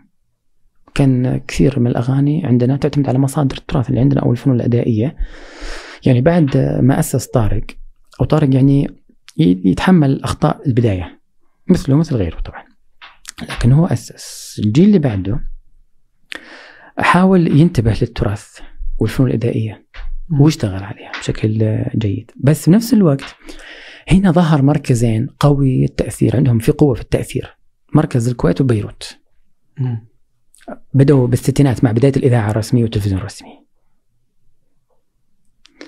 وبعدين في لا تنسى المؤسسات التعليمية تعطي تغذي الإذاعة. بالعازفين بالكوادر يعني. إحنا نتكلم كذا عام كم انه كنت بدايه الستينات بدايه الستينات. إيه بدأوا المركزين هذول يتنازعون. الكويت وبيروت. بيروت إيه المركز بيروت هو اللي من نتائجه إنه ظهرت. فيروز وصباح وديع الصافي ونصري شمس الدين و...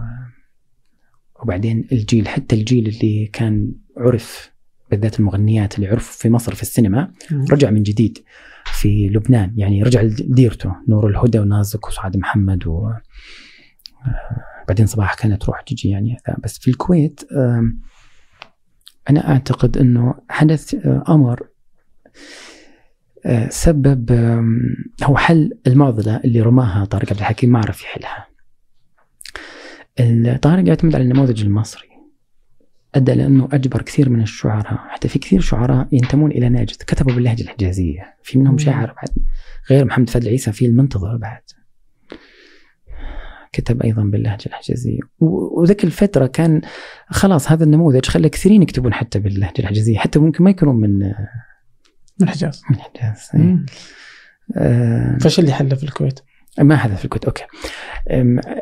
إحنا لنا بالكويت نصيب. إنه ثقافة شرق الجزيرة وشمال الجزيرة العربية طبعا هو أحد مكونات الثقافة الكويتية أو المجتمع الكويتي. أه، وبالتالي أه، في مثلا أحد الفنون المشتركة هو متوزع على أربع أو خمسة دول. مثلا السامري. شو اسمه الفنون النسائية برضه الفنون بعض الفنون البدوية خصوصا نتكلم عن بدو شرق. شمال الجزيرة العربية أيضا في فنون مشتركة. فالكويتيين بدأوا من النقطة اللي آه، بدأوا فيها المركزين بغداد وذا بدأوا بأغنية قطعت علاقتها بالتراث. مش كانت؟ يعني حاولوا يعطون شكل جديد اهتموا باللهجة الكويتية آه، آه، لأنهم شافوا كل التسجيلات اللي قبل كانت أسطوانات كلها تسجيل الفنون الأدائية مثل ما هي. آه. وما تعبر عن يعني يعني أنا أغني بالستينات. بنات أحرقوا العبايات. في حداثة في المعمار وفي سيارات وناس تسافر وتروح لندن تروح وتجي وتغيرت الأدوات وتغير الأكل وتغير الشرب. معقول أنا بغني؟ بقول مرة ظبي صباني. ولا يا بديع الجمالي والله عجبني جمالك. يعني ما تعبر عن عن شاب اللي في الستينات. فبدأت بدأت تطلع مثلا أغاني ترتبط بحنين التغير اللي صار الاقتصادي. الله يا الدنيا ما كنا حبينا مثلا بدأت تطلع يعني أغاني من نوعية مثلا ناطرين أحباب قمرهم غاب. يعني بدأت تطلع مثلا يعني يعني هذا النمط بالأغاني سبب عطى درس عندنا إحنا انتبه بصار انتبه يعني هذا الدرس سوى تحول في المرحله الثانية في الأغنية السعودية. ظهر ذاك الفترة شعراء جدد ظهر ملحنين جدد يعني فصار في على قولتهم الأشواق صارت جديدة والتطلعات صارت جديدة. فهنا هذه مرحلة تعتبر يعني آه، ثانية أو ثالثة في الأغنية السعوديه من كان أبرز الشعراء وقتها؟ إحنا بدر عبد المحسن. بدر عبد المحسن يعني آه، يعني مثل ما في بالكويت فايق عبد الجليل في هنا بدر عبد المحسن. طبعا أتكلم باعتبار إنه هو أبرز التجربة الشعرية أثرت انعكست يعني آه، على معظم الشعر. لأنه في كثير للأسف جت فترة بس طلع نسخ كثيرة من بدر عندنا ولدت وماتت وظهر أيضا آه، أسماء ثانية مثل محمد بن عبد الله محمد عبد الله الفيصل و في بعد كثير يعني الحين مشكلة ما يحضرني يعني بحاول أتذكرهم إذا تذكرت أسامي المغنيين أو التجارب. وبالكويت طبعا في شعراء أكثر ظهروا يمكن ظهروا أكثر. فوش اللي صار؟ إنه صار هذا النموذج الكويتي بطريقة استخدام المقامات والإيقاعات أقرب لذوقنا هنا. امم في نجد اي ما في شك. آه ولأنه صرت أنت مثلا صرت ما تحتاج تسمع السامري مثلا من سلام العبد الله. أنا ممكن أسمع السامري من خليفة بدر أو أسمعه مثلا من آه، مصطفى أحمد. فصار باعتبار أنه في آه ثقافة مشتركة. دخل هنا آه، ذوق جديد.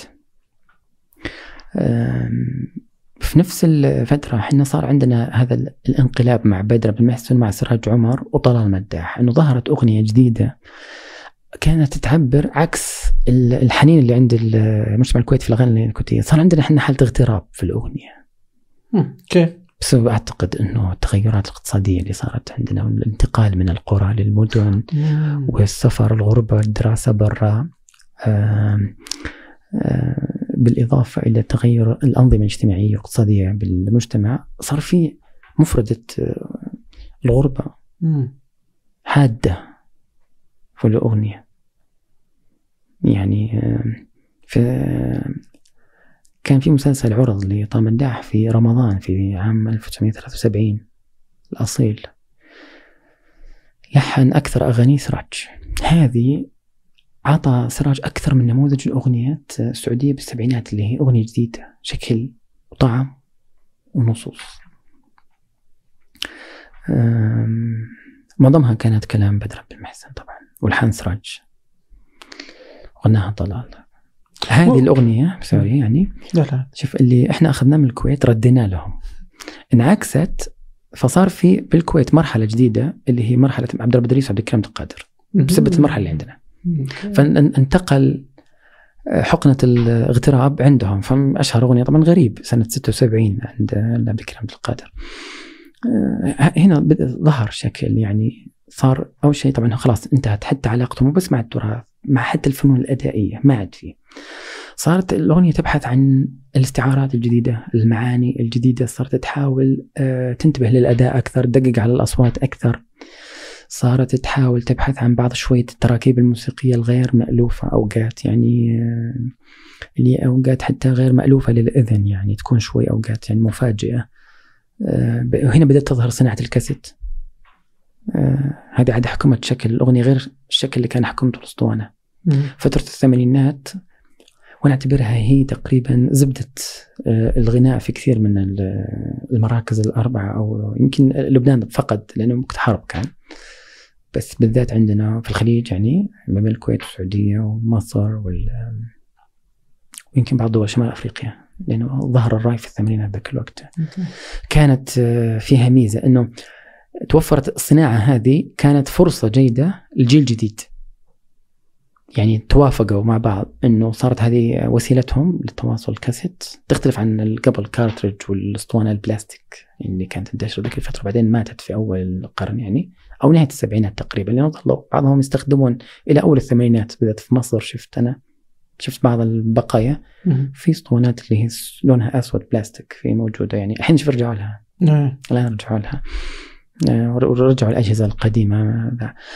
بعد التسعين دخل مستوى يمكن ثاني من الاضطراب بس كان عندنا إحنا هنا أكثر بعد غزو وتحرير الكويت.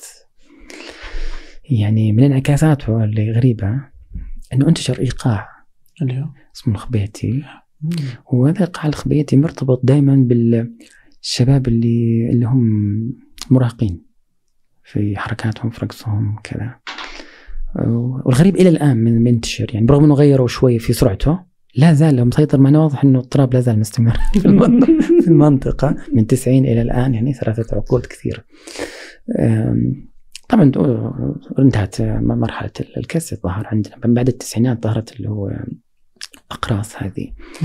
أه، مع إن هذه كثير معاشت وسبت مشكلة أه، الحقوق. اللي انها سهله القرصنة.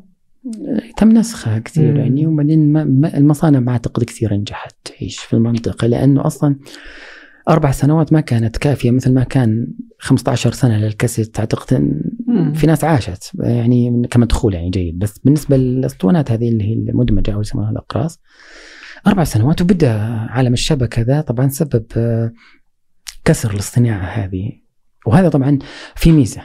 في ميزة هنا. هنا دخلنا في مرحلة انتهى الآن عندنا آه، يعني وصلت قالب الأغنية وصل مرحلة خلاص. استنفد كل طاقته. استنفد يعني يعني ضرب السقف خلاص. فكان يعني نهاية التقنيات اللي هي وسائل النقل والتداول المادية تحولها الآن إلى شبكية هي كانت فرصة وكانت في نفس الوقت غطاء لفشل الأغنية نفسها كقالب إنها تقدم شيء جديد. يعني كانوا يعبون بالكاسيت مجموعة. يعني ما بين أربع أو خمس أغاني اللي هي قصيرة اللي ما تتعدى ثلاث أربع دقائق كذا. بعدين بدأت تزيد. صار في فكر في ناس طبعا كانت تفهم تسوي ألبوم. في ناس تعرف تسوي ألبوم تنوع بالألوان. وفي ناس كانت تجمع يعني في ناس أتذكر وصلت 14 أغنية يعني صار تجميع. يعني مثل في ناس أتذكر أحد المغنيين وصل 30 أغنية. في أحد مرة نزل ألبومين مثلا يعني. يعني واضح إنه قضية الكم صارت آه، آه، معاييرها اختلفت لأنه الصناعة سهلت. والمعيار هذا يأكد إنه حتى معيار الأغنية كمقوماتها يعني وعناصرها انهارت عند صناعها نفسهم. انهارت يعني. وبالتالي ال- الآن لما تشوف آه، طريقة تداول الألبومات لما تنزل صار بدأ يطلع عندنا حل. ميني ألبوم يعني ألبوم مصغر فيه أربع أغاني أو ثلاث أغاني. الحل هال- هالمشكلة يعني. بعدين صار في مواقع متخصصة بالأغاني ما ما نجحت لأنه لا زال عندنا إحنا آه، جهل في استخدام الشبكة. في العالم بس عندنا إحنا في العالم العربي. عندنا مشكلة يعني في طريقة استخدام أولا المواقع الاجتماعية عندنا مشكلة. بعدين عندنا مشكلة في استخدام المواقع المبيعات. أوكي آم، زي الناس كانوا يتعذرون اوقات إنه ما يتملكون بطاقات الكريدت. وأعتقد الآن مسائل الدفع سهلة.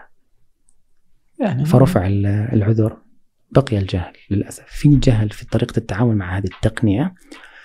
الأمر الثاني اللي أنا ألاحظه بالعموم يعني بس عشان قضية الأغنية.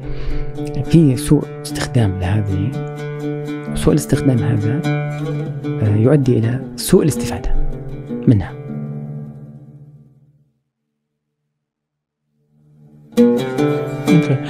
طيب آه وين دورك نورة في الموضوع؟ محمد عبد ما شفته في جزء من مراحل محمد يعني. مثله مثل غيره يعني اسمه محمد عمر آه بس شفتك. ذكرت طلال مداح أكثر لا. مرة بس إني شفت محمد عبد مع لا طلال. يعتبر صوت يعني آه، متميز عندنا في آه، الأغنية السعودية. وبالاضافه إلى يعتبر متميز في الأصوات الرجالية في القرن العشرين يعني هنا أهمية طلال بس طلال صوتا أهم منه ملحنا لأنه طلال آه، لحن في فترات لكن ألحانه لا تضارع ألحان الآخرين اللي لحنوا له. يعني هو بالأول والأخير آه، آه، مغني. حدث عندنا في ال- في الثقافة العربية بالقرن العشرين هذه الثنائية. بس كان واحدة منهم تنهزم لصالح الثانية. أوقات اما أسباب بيولوجية أو أسباب آه، لها علاقة بالممارسة نفسها ممارسة العمل. يعني مثلا أنا الحين بذهني اثنين. فريد الأطرش ومحمد الوهاب. محمد الوهاب يعتبر هذا من من أهم الأصوات الرجالية هو أول صوت رجالي مهم بالقرن العشرين صوت رجاليه.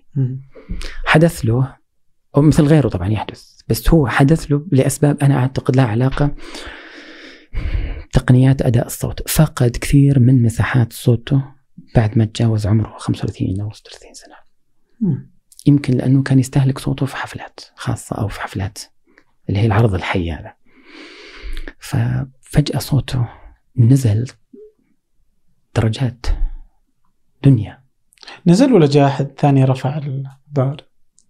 لا لا أتكلم عنه هو كصوت مم. فقط هو أتكلم عنه كصوت نفس نفس وضعه أم كلثوم. آه يعني أم كلثوم يعني آه بالنسبة للأربع مغنيات اللي ظهروا من جيلها فتحية أحمد ونادره أمين و وفي بسوريا وعاشت فترة في مصر ماري جبران. كانوا يتقاربون نفس الطبقة لكن يختلفون في الاتساع والمدى آه، أم كلثوم بعد الأربعينات. فقدت الصوت اللي يعني تسجيلاتها ما قبل الأربعينات سواء في الحفلات أو في الأسطوانات تسجيلات الأستوديو ليس صوتها بعد. اللي إحنا اللي يعرفون الناس الحين اللي هي العشر سنين دي اللي مصوره فيديو صوت الأجش هذا الصوت اللي هو ما تدري ما له جندر. عرفت نون جندر يعني.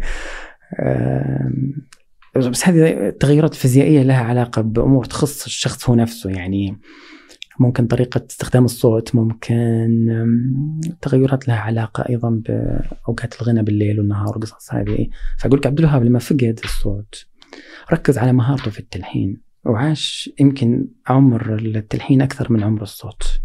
فريد لا آم، أصر الاصرار على اي إنه الثنائية تمشي ثنائيه تتحاذى أو تتوازى مع بعض برغم إنه أوقات صوته يفتقد للجمال لكن صوته يمتاز بالاتساع مم. إي طبعا تسمع أنت بشكل آه، عام عند الناس عنده نفس هو عنده اتساع عنده اتساع أفقي عنده اتساع عنده مدى عمودي عنده الصوت عرفت؟ مم. يعني الله ما طلع له موهبة. طلال يعتبر هو أحد الأصوات الرجالية اللي عنده. ما- مكتمل صوته مكتمل صوته مكتمل مم. يعتبر هو ثالث صوت رجالي مهم بالقرن العشرين يعتبر. مقابل طبعا في برضه ثلاث أصوات أخرى نسائية. مين الثلاثة صوت في محمد عبد الوهاب طبعا بعدين في سليم هلالي من الجزائر. أوكي. في طلال مداح رجالي. أوكي. في أسمهان أول النساء بعدين ليلى مراد في وردة. هذه الأصوات. طبعا هذا الاختيار ناتج لنوعية الأصوات. يعني من الناحية العلمية كتشريح الأصوات نوعية الأغاني اللي غنتها آه، مسيرة تجربة. يعني واحدة زي اسمهان سبع سنوات. لكن لها تأثير.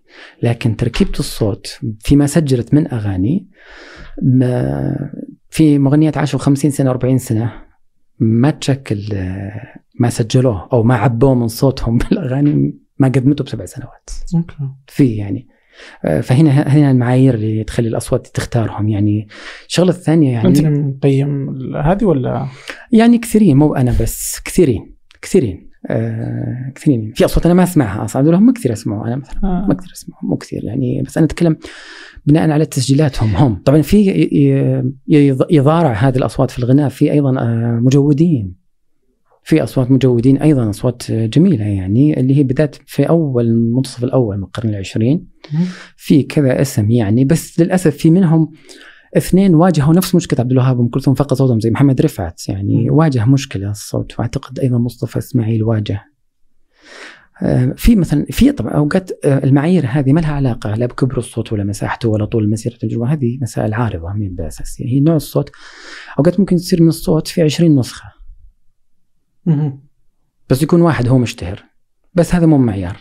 أوكي. في ناس تقول لك تغني 60 يعني مثلا فيروز مثلا. فيروز.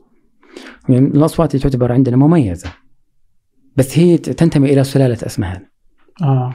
وبالتالي تجربة فيروز الطويلة إحنا ممكن نختصرها على فكرة. بعشر سنين تكفي. لأنه في كثير تكرار في إعادة تدوير كثير من الأعمال. طبعا آه، ضغط السوق ضغط العروض الغنائية ضغط المهرجانات آه، يخلي التكرار كثير. يعني لدرجة إنه اوقات في بعض الأصوات من كثر ما تتعود عليها تفقد آه، شعورك بأنه أول مرة يعني شعور الدهشة تفقده خلاص تصير متكررة. وهذا اللي يخلي شوف فيروز صارت مرتبطة بالصباح بلا مبرر. يعني آه، طول الوقت يعني تشغل بالصباح بالذات يعني أشوف أنا في المطاعم والمقاهي في لبنان وفي سوريا وفي الأردن بلا أي مبرر. يعني, يعني ممكن إيه. تشغل شيء ثاني يعني. أنا ما عمري سمعتها الصبح مثلا ولا أقدر أسمعها الصبح لأن صوت جاف. صوت الجاف ما ينسمع الصبح. أنا ممكن أسمعها. أسمعها في الشتاء ممكن أسمعها في الشتاء أنا. هي لأنها صوت جاف صوت الجاف تنسمع في الشتاء. أوكي. الصوت اللي فيه مرونة تسمعه في الربيع ممكن تسمعه في الصيف يصير على الإذن أخف وطأة طبعا هذا من مزايا تطور عندي حاسه أنا أشوف. السمع. مرونة ورطوبه في إيه، في أصوات صعب ما تقدر تستحمل. في صوت ما تقدر تستحملها. ولا دقيقة ما تقدر؟ تستحملها. يعني مثل محمد عبد المطلب أنا ما أقدر أستحمله. ما أقدر أستحمله. محمد عبده ما أقدر أستحمله.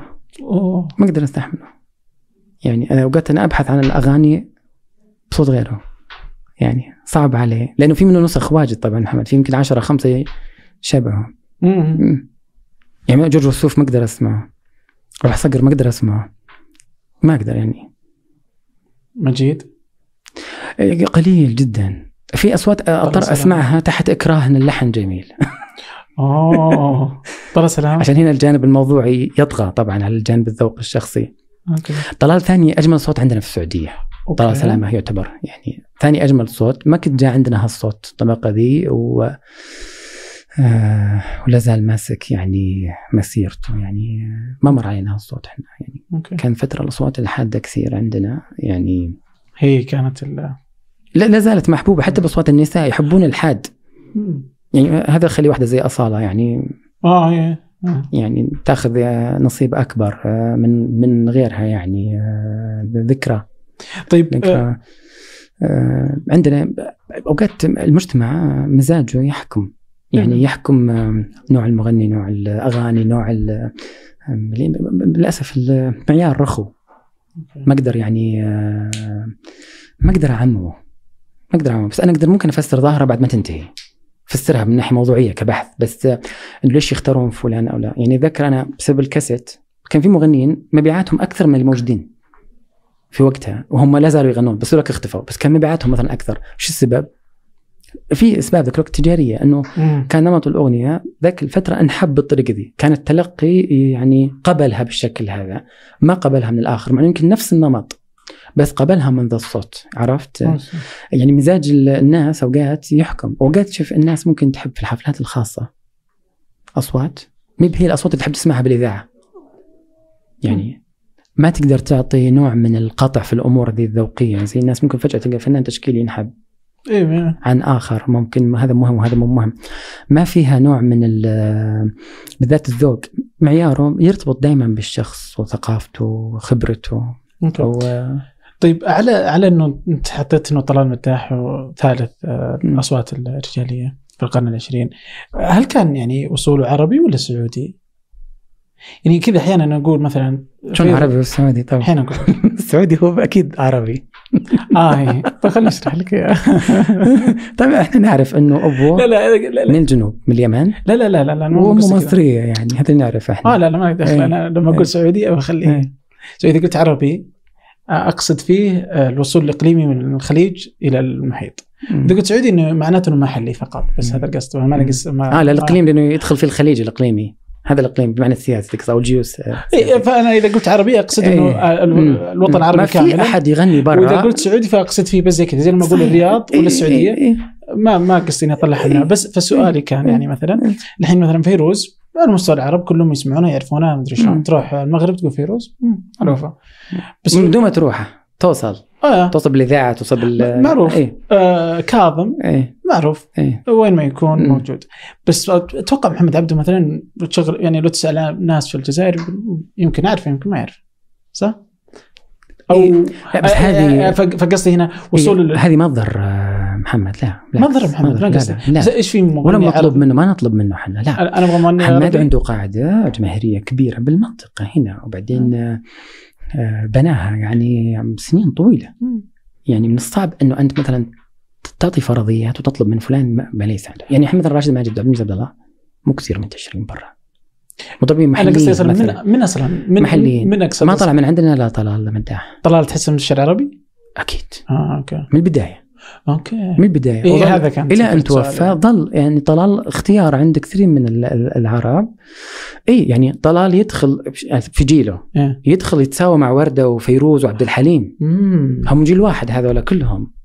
وهذول كلهم منتشرين آه، كذا. عربيا. يعني اي يعني يعني مثلا مثلا جيل طلال. جميل محمود. مم. كان يغني وملحن مهم. بس ما عنده اللي عند طلال. أوكي طب ال- بس هذا ما يضر جميل جميل أيضا معروف بلونه ومميز فيه لين أن توقف طبعا الرجل نفس القصة مثلا فيروز في من جيلها هناك مثلا وداد ما حد يعرفها بس موجودة في لبنان. مثلاً. مم. عبد الحليم في يمكن حوالي رصة عشرة مغنيين شعبيين محرم فؤاد وفي شفيق جلال وفي آه، محمد قنديل في هذا جيله موجودين بس ما ما ينتشرون. عربيا لكنهم لهم قاعدة كبيرة داخل آه، مصر نفس الشيء مثلا شيرين الآن. في من آه، بسنها في مصر موجود مغنيات ما ما طلعوا عربيا بس هي تطلع. هذه ال- الميزة اللي تصير عند الشخصيات الثقافية أنها تتعدى مجتمعها إلى مجتمعات أخرى. م- محتاجة أكثر من شرط. وش تحتاج؟ يعني واحدة منها لو تسويق أول شيء نوع المادة اللي هو يشتغل عليها فنية أو أدبية وش نوع المادة؟ زي ثاني الأف... مجموعة الأفكار والقيم هل هي متجاوزة الاطار المحلي. ولا لا؟ يعني يعني مواضيعها ممكن فيما يخص مثلا الأغنية. مثلا الأغنية عند شيرين مثلا مي مي مرتبطة فقط بالفتاة المصرية؟ ممكن تحس فيها الفتاة في الجزائر ممكن تحس فيها في موريتانيا وتحس فيها باليمن يعني. okay. عكس مثلا واحدة يمكن من جيل شيرين مثلا ممكن تكون داخل مصر ما حد يحس فيها إلا داخل مصر مثلا. okay. عرفت؟ نفس القصة يعني آه إنه ليش مثلا آه أغنية لطلال ولا أغنية لوردة ولا أغنية لفيروز تطلع؟ تطلع يعني برا برا برا بلد صانعيها يعني. يعني تتعداهم تروح يعني أغنية مثلا مقادير. آه، تطلع. يعني طلعت برا آه، تغنى برا يعني تغنى في المغرب تغنى في كل مكان مثلا آه، حبيتك بالصيف حبيتك بالشتاء فيروز أحد المغنيين الفرنسيين ركب عليها كلام فرنسي وغناها الاماكن قدرت تطلع؟ لا. لا لا ليش تطلع؟ ما أدري ليش تفترض؟ هذا افتراض أحس آه لا يعني. آه لا طلع لمحمد في السبعينات في نص السبعينات أغنية آه اللي صارت بعدين Queen of Sheba ملكة سبا أبعاد أبعاد عشان اللحن مم. عشان اللحن لأنه يوسف مهنا كان ذيك الفترة يوسف المهنا طبعا وهذا يعتبر من بين قوسين من ملوك تلحين فن السامري بس لحن هذه الأغنية الأغنية مي تنتمي للفن السامري آه هو سوى طابع خاص بأغنية على إيقاع الرومبا مم. وهذا الطابع آه، طبعا يعرفون اللي يؤدون الإيقاع عطى هو الرمبا طبعا إيقاع أصلا جاينا من أمريكا الجنوبية. جاي للمنطقة عندنا هو سواه مع أكثر من أغنية مع اخوه عبد المحسن ونجحت. لكن آه، اخوه عبد المحسن من المغنيين الشعبيين اللي ما يطلع برا الكويت. فسوى هو خلطة. تحس أنت في طريقة أداء الإيقاع في ريحة هندية. سواها. في نموذج أبعاد. واللي اشتهر من أبعاد أصلا فقط الفاصل الموسيقي اللي هو ليلى ليلى وهو اللي بنوا عليه أغنيتهم The Queen of Sheba فرقة Dolly Dots ال- طبعا فرقة تعتبر من الدرجة العاشرة في أمريكا. مي مهمة ست مغنيات أصلا موجودين هم للحين. تغير هي لا زالت الفرقة تشتغل بس جاء جيل جديد. يعني هناك الفرق ما تموت عندهم تعيش. وكان عندهم عرض قبل سنتين آه، أو تور أو شيء نسيت أنا آه، يعني هذه ممكن طلعت عشان ال- الجملة اللحنية. وهذا حصل كثير آه، على فكرة إنه أخذ من عندنا. يعني مثلا الأتراك. مغنيين الأتراك. كثير يحبون الفلكلور المصري يحبون الفلكلور ال- الشامي. يعني مثلا آه، لحن آه، مثل جمال اللي لحنه بليغ حمدي غنته ليلى مراد بعدين لطيفة. آه، أخذ الأغنية البولند إرساي آم، الحالة تعبانة يا ليلى. آه، اللي لحنها زيد رحباني. آه، غنت أعتقد بتركيا. يمكن إبراهيم تطلسس ركب عليها كلام تركي. آه، طبعا في آه، إبرو كندش برضو أعادت كتبت كلام على أغنية آه، آه، شو اسمها أغنية طريق النحل. فيروز مثلا ياخذون الألحان كاملة طبعا قال جاني بعد يومين لحن جمال سلامة لسميرة سعيد أيضا بولند ارسوي ركبت عليه كلام أغنية أكذب عليك لوردة لحن محمد الموجي طلعت عند برضه بولند ارسوي يكتبني يقتلني يعني. آم، آم، تطلع يعني ممكن تطلع بس مو بالضروره تكون يعني هذا فخ عالمي مو بالضرورة. هو ممكن تكون جملة موسيقية. فعلا. زي هذه فيما حدث في أغنية أبعاد لما أخذت جملة فقط. بس المغنى ما يقدرون ياخذونه لأنه ال- المقام الموسيقي يتعذر عليهم هناك مو ذوقهم. آه okay. ما يغنونه. فممكن الجملة أعجبتهم. إي، نفس الشيء اتذكر أنا في يمكن حوالي أكثر من أغنية آه، برا ياخذون هذا ياخذون يعني قطعة موسيقية يسمونها motif وتركب. وهذه طريقة الآن هي لحل مأساة الأغنية بالذات في أوروبا وأمريكا إنه الأغنية تبنى وت- وتكون كذا باردة فيبون شيء يعطيها حرارة فيستخدمون جملة موسيقية قديمة. وتلاحظ كثير من ذا الأغنية تشتهر بسبب الجملة. okay. يعني آه، شوف آه، مادونا في آه، ألبوم آه، أغنية Ray of Light أذكر أنا استخدمت جملة كانت للآبا الجملة الآبا أخذينها من الخليج غنوها في السبعينات. آه، أو آسف مي من الآبا يمكن من البوني أم. آه، هي أخذتها بس القطعة. في فرقة بعد بتذكر أنا اسمها فرقة مجموعة بريطانيين أيضا أخذوا غنوا أغنية اسمها Curtain Falls كانت مشهورة آه، تغنى soundtrack خاص بفيلم. okay. فيها جملة موسيقية. أخذوا هالجملة ركبوها في أغنية. هي صارت الجملة مشهورة حتى لما كان يستعاد الكليب كخلفية في نفس فواصل القناة عرفت؟ مم. أوقات الجمل ذي تعطي نوع من شو اسمه آه، يسمونها بالإنجليزي كاتشي تلقطك من أول ما تسمعها خلاص ما تقدر تفك آه، منها. زي إحنا عندنا جت فترة طويلة ال- قبل يبدأ العرض. عندنا تلفزيون في الثمانينات. آه. كان في يلا يا والي انصر ملكنا. okay. اي وكانت تعزف بطريقه تعزف بطريقة بطيئة. تنحط وكان يحطون فيها الارتدادات أعتقد أو آه، الارتدادات العمودية والأفقية التقاط القناة. كان مم. يحطون فيها. إي بعدين أتذكر أنا كان في مقطوعات موسيقية كانت تجي خلفية لعرض البرامج بكرة. مهم. أنا أتذكر كان في أغنيتين دائما تتناوب. آه، موسيقى أغنية بنلتقي المعلق عبد الكريم بالثمانينات أو مقدمة يا خبر الوردة. يمكن المخرج كان يحب. يمكن يمكن يحب. يعني وبعدين كان في برضو أغ- موسيقى كانت اشتهرت فترة عن موسيقى مغربيه واحد اسمه عبد القادر راشدي موسيقى أوكي. أطلس كان إي هذا الخيار شوف تحكم فيه الأشخاص. أنا أنا ممكن أذكر سالفة مضحكة. أحد الإذاعات كان بعد الساعة 12 في الإذاعة تشتغل أغاني راغب علامة. okay. إلين ينتهي ال shift. اكتشفوا ان الموظفه تحب علامه ونفس الشيء تكرر في إذاعة أخرى. بعد الساعة 12 كان في سميرة سعيد يعني. وسميرة ما هي شعبية كثير مثلا. نفترض إنه. لكن بعد الساعة 12 ليش؟ يعني زي أنا أتذكر مرة بدت إحدى إذاعات ال FM. آخر التسعينات تبث. ما كان عندها برامج. أوكي. فكانت تبث مادتين.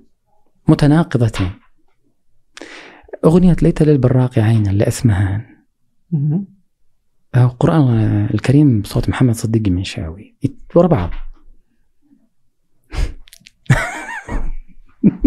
يمكن الموظف اللي يختار هو اللي هو المسؤول طبعا. اي فأقول لك الذوق أوقات تحكم بالناس. هو اللي يتحكم. من الصعب إنك يعني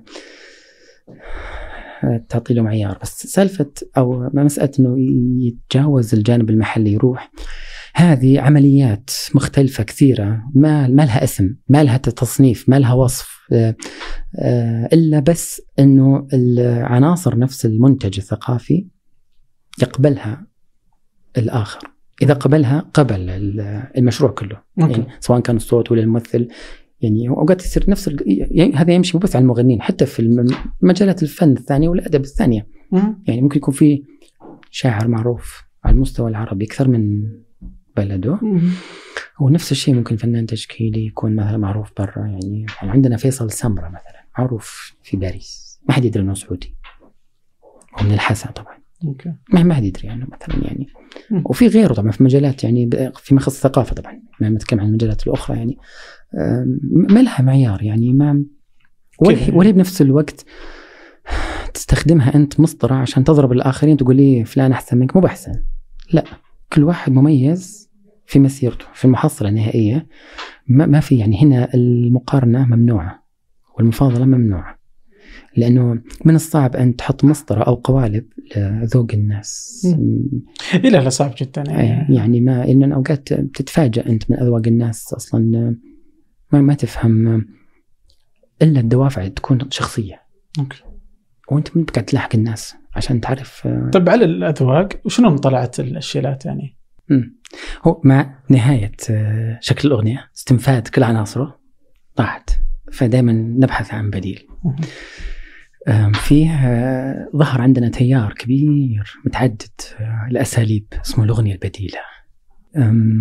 فبالتالي لقوا حلول لشكل الأغنية اللي انتهى. طبعا جزء من هذه التيارات كان في محاولة إعادة قراءة الفنون الأدائية من جديد. يعني يعيدون يغنونها بطريقة مختلفة يعني عن رؤية الجي... الثلاث أجيال اللي راحت. عندنا يبدو لما وصلت الأغنية إلى نهايتها. وظهر عندنا جيل جديد ما بعد في الألفية الجديدة بعد دخول القرن 21 ظل هذا الجديد يسوي عملية إعادة تدوير هذه ال recycle من نفسها يكرر نفس شكل الأغنية حق الثمانينات. هو. ما صار عنده مساحة يتحرك فيها غير البطء والسرعة. وحتى لو غيرنا الكلام يعني ما يخدع ال form نفسه يعني شكل هو نفسه ثابت. مقدمة تهيئة ثم يبي يغني قرب على الإيقاع شوي. ثم يبي يكرر المقطع. ما بتنتهي. هذا هو ال form اللي قاعد عاشت عليه فوق السبعين سنة.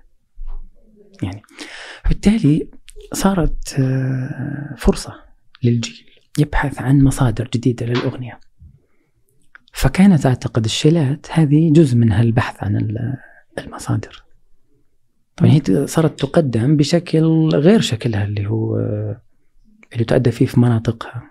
يعني من بكثير يعني ما شدتني هي لأني أنا ما ما ما حسيتها موجودة أصلا رغم إنها منتشرة. ما حسيتها إنها موجودة. يعني already عندي مناعة. طيب ليش ليش انتشرت في نفس الوقت؟ آه كثير من المجتمع كان يرفضها؟ يعني أو على الأقل يمكن آه. نقول المجتمع يعني كذا يعني كذا اللي أنا أعرف. okay طيب. صح؟ بحاول أفهم. بحاول okay حاول. شوف إحنا عندنا دائما مشكلة الأغنية من الرقابة الاجتماعية والرقابة الإدارية والرقابة الدينية. عمرها ما اعترضت على لا نوع المقام ولا الإيقاع ولا طريقة الأداء. هي المشكلة في الكلام. مم. يعني أنا ممكن أذكر بعض ال شو اسمه نماذج كثيرة خلينا نذكرها. في أغنية الشادية اسمها خذني معك اللي أنت مسافر. أذكر لما كنا نسمعها من الإذاعة جدة البرنامج الثاني في السيارة مع الوالد. وكان يحب شادية يعني ففيها مقطع تقول وحياتك يا قارنا يا مسافر لأمرنا فكان يقصون كلمة وحياتك عشانها حلف بغير الله. تمام؟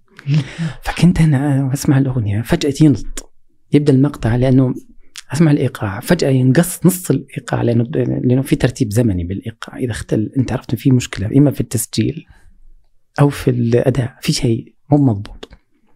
بس أبوي ما سمح الفرصة ذي تكون عندي. يفكر فيها فقال شوف الله الله يخصهم. قاصين وحياتك بعدين أذكر أنا آه لما نزل ألبوم خالد الشيخ آه اسمه نعم عام 84 تم قص أغنية آه عيناك. عشان مقطع وتبغي وكحولي والكأس العاشر وأعماني. هي قصيدة نزار قباني طبعا. هو الغريبة هي الوحيدة القصيدة اللي اشتهرت له بالعالم العربي.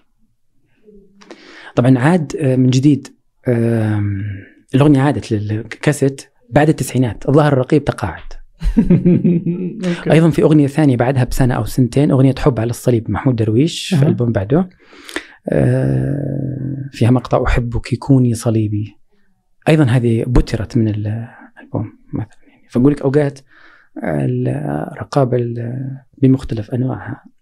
هي دائما ما تتسلط إلا اللي على الشيء اللي تفهمه أو تدعي إنها تفهمه وهي ما تفهم في الشعر الاستعارات أصلا. ما تفهم. فبالتالي وش أقرب شيء؟ تقص. مثل كانوا يقصقصون أيضا صور في المجلات ذاك الفترة اللي تيجي من برا خصوصا المجلات الفنية والمجلات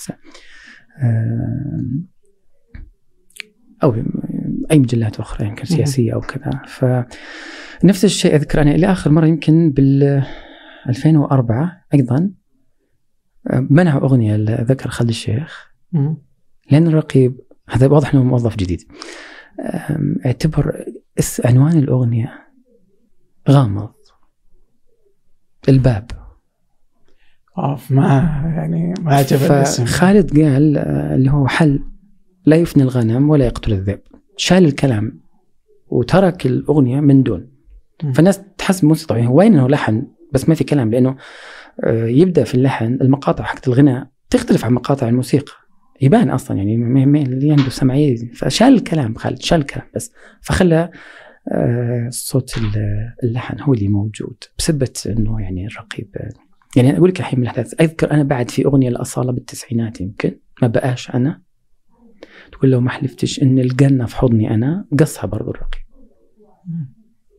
يمكن سنة 99 أو 98 طبعا يمكن في أشياء كانت تمنع أساسا يعني في يمكن في فنانين مثلا عليهم X مثلا ما يدخل عندنا مرسل خليفة مثلا مي. شيخ إمام ما, ما تجي اغاني عندها لا كاسيتات ولا غيره. آه اوريك إحنا في الرقابة يعني آه آه نفس الشيء لما كان أيضا آه آه تصير عملية قص في المسلسلات والأفلام اللي تعرض في التلفزيون السعودي أو تنزل في الفيديو. كانت تتم عملية قص وأكيد في أشياء كانت تمنع. أكيد في كان أشياء كانت تمنع.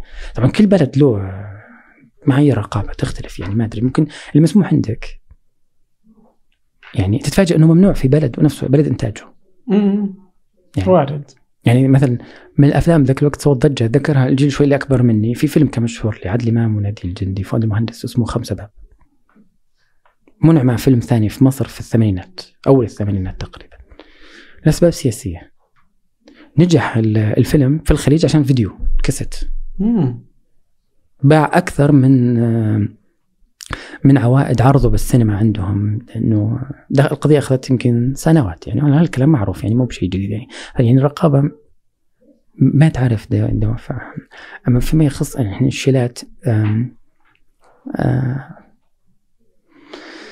شوف بحاول أعطي تفسير الآن الحين جاء في في ذهني يعني شوف كان في لفترة طويلة آه، الأغنية تجنبت كثير آه، مصادرها من فنون الأداء ذات المرجعية البدوية. كان في قمع مقنن يعني مقصود. طبعا أكيد لأسباب اجتماعية يمكن في أسباب أيضا أخرى ما أعرف تنافسية ما نعرف الصناع أيضا مرجعياتهم وانتماءاتهم تحكم إنه ما يعرف ما يجيبوا إلا فنونهم. لأن اتذكر أنا مثلا كان في فنان كبير عندنا مرجعيته بدوية اللي هو سمير الوادي مطلق الذيابي ما له أثر. مع إنه هو شاعر وشخصيه إعلامية بعد كان في فترتها غير إنه طبعا هو ملحن مغني صوته الاصوات الجميلة العريضة يعني في الستينات بالذات يعني.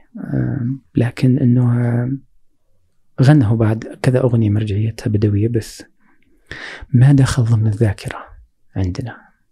يذكرون أوه فلان أبو اغنيه كذا بس ما شكلت أغانيه آه، نمط يأثر ويتفاعلون معه الأجيال اللي عقب. الشيلات جت هي تعبر عن فئة اجتماعية اولا كانت يعني مقموعة من وجودها الفني أو وجودها الثقافي. الأمر الثاني إنه الشيلات جت تحاول تحل هي طبعا حل هي اقتراح أكثر من إنه حل. لقضية إنه وصلت الاغنيه مرحلة إنها خلاص يعني انتهت الاغنيه كشكل انتهت. لكن آه، هي آه، كنوع أو كفنون اداء محكومة بمرجعيتها البيئية والاجتماعية. فهنا جاء يمكن الاعتراض الاجتماعي عليها. بس هي أنت لما تسمعها هي من الناحية كمقومات فنية أو كعناصر فنية هي فقيرة. هي أقرب ما تكون أغنية تحريضية لا أكثر كيف؟ يعني هي زي كأنها اللي يعني يسمونها زي كأنها هوشة شارع مم.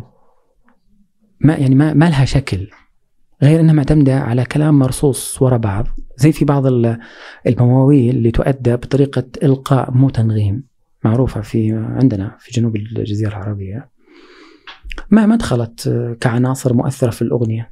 ما شفناها باليمن ولا شفناها بالإمارات ولا شفتها بعمان.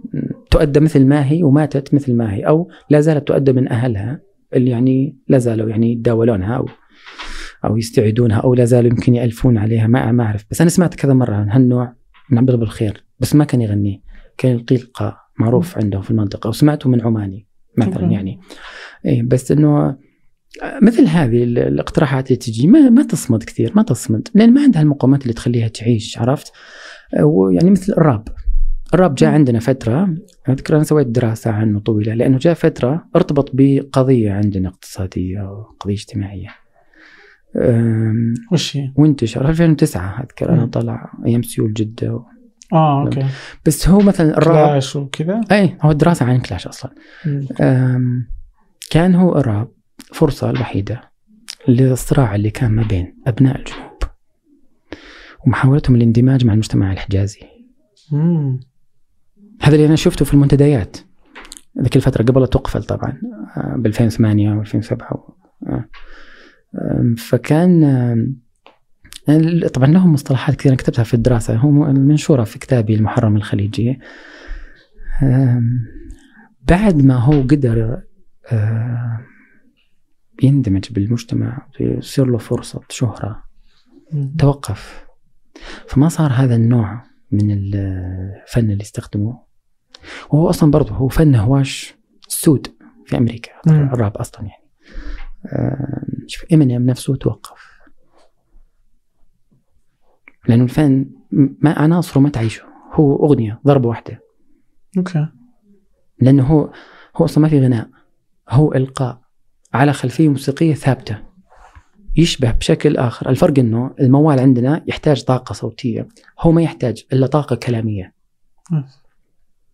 طبعا هم يعني فهم حاولوا. الشباب هذول في المنتديات كانوا يحاولون يبررون ليش إحنا اخترنا فن الراب. يقول يشبه فن المعارضة الشعرية أو اللي هو يعني يشبه برضو المراد أو القلطة في شرق الجزيرة يعني. طبعا هو ما يشبه لأنه القلطة لها رقصة ولها أداء. مختلف. هي طبعا قضية المحاورة كلام ورد وفي نوع من ال يعني حرشون بعض في الكلام تفاخرون بالبطولات و آه، هذا في في القلطة يعني. بس في الراب كان في عنف لفظي كثير صراحة. كان في عنف يعني بينهم وهم كلهم مراهقين. طب ما في آه، أعتقد إنه كان يعني أكبر من 20 سنة أعتقد يعني. يوم يوم كبروا أعتقد توقف الامر فنفس الشيء في قضية الشيلات يعني. بس باقي قصي وباقي كم واحد. اخو توقف أعتقد الغناء صار يشتغل بالإعلام الحين أشوفه ويمكن يشتغل بالإنتاج شيء ثاني. يعني ما صار يعني هذه فرقة أساطير جدة وقفت. سوت لها ألبوم أو ألبومين يمكن وانتهى ما عاد عندهم آه، شيء يقدمونه. يعني شوف نوع هذه الفنون إذا ما تقدر أنت تنوع مواضيعها وطريقة التعبير فيها ما تكمل. ما تساعدك تقدم شيء أكثر من مرة واحدة. وهم هذول اللي يشتغلون فيها زي واحد محترف مثل قصي خضر أكيد هو عارف هالشيء يعني. ومو بس هم. طبعا هي منتشرة أكثر آه، فن الراب في فلسطين أكثر جوا إسرائيل بين الفلسطينيين اللي عايشين في إسرائيل. لأن هي فرصة للاحتجاج. وهي الحين صار فن الراب مرتبط بالحركات الاحتجاجية الآن والحركات الاجتماعية اللي طلعت يعني كبديل عن الأحزاب والتجمعات السياسية. باعتبار إنه ما في مظلة كبيرة تجمع. فهي تعبير. شبيه لل- للشيلات مثلا في مصر اللي يسمونها الحين المهرجانات إنه مجموعة أربعة يغنون على موسيقى ثابتة. ويستخدمون آه، تقنية صوتية تظهر الصوت غير طبيعي يعني.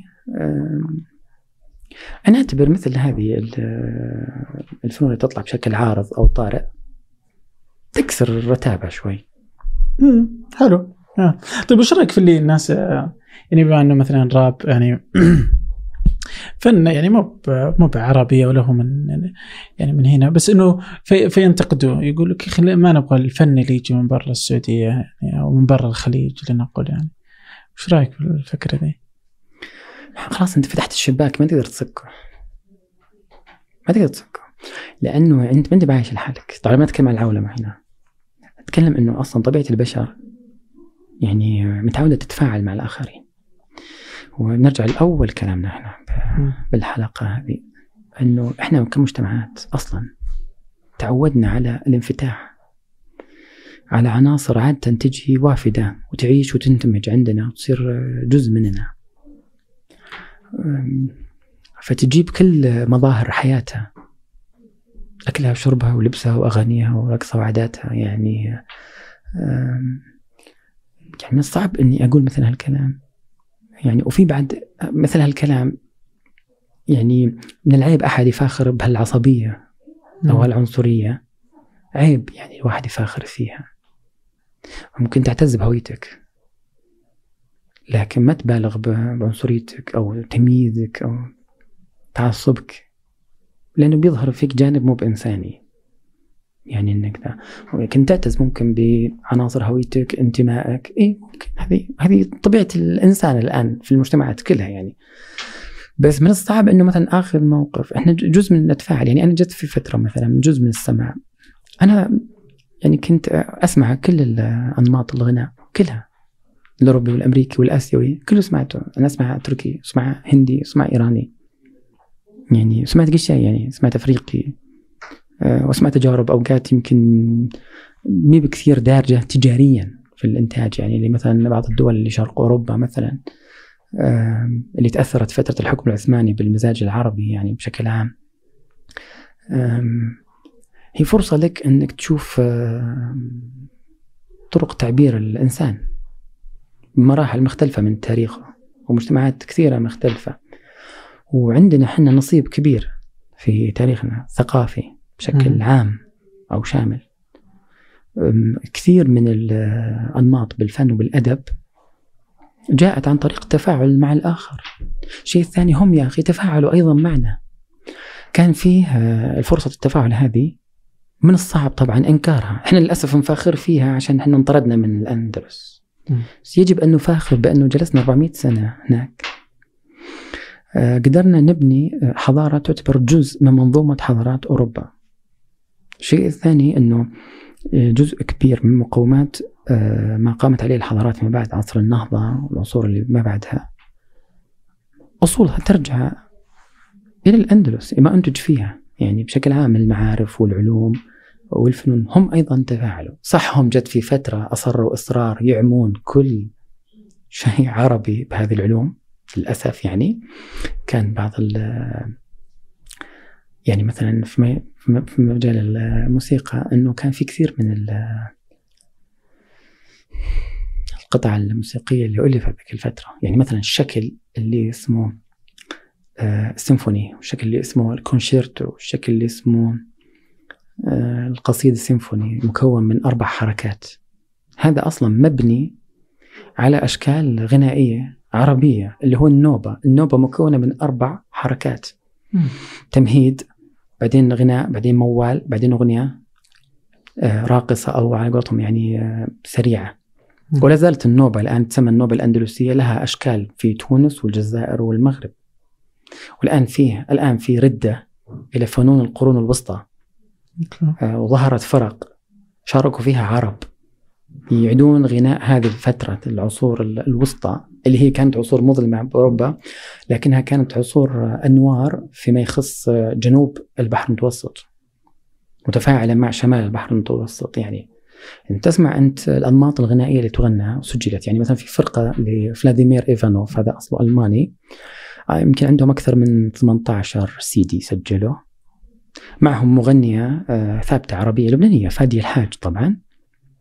غنت آه، كل ما يخص الثقافة العربية والشرقية. يعني ما يخص مثلا التراتيل البيزنطية أدته بحكم مرجعيتها يعني باعتبار هي روم أرثوذكس. آه، الأغاني اللي هي معتمدة على الزجل الأندلسي غنت أسطوانة كاملة.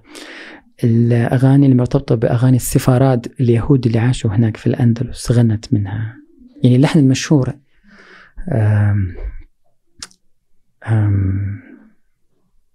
جدك الغيث إذا الغيث هم اللحن اللي مم. يغنى اللي ركبوا عليه لو فيت يوم وجيت وزرتني هذا اللحن أصلا سفارادي من الأندلس قديم جدا يعني متواتر لفترة طويلة.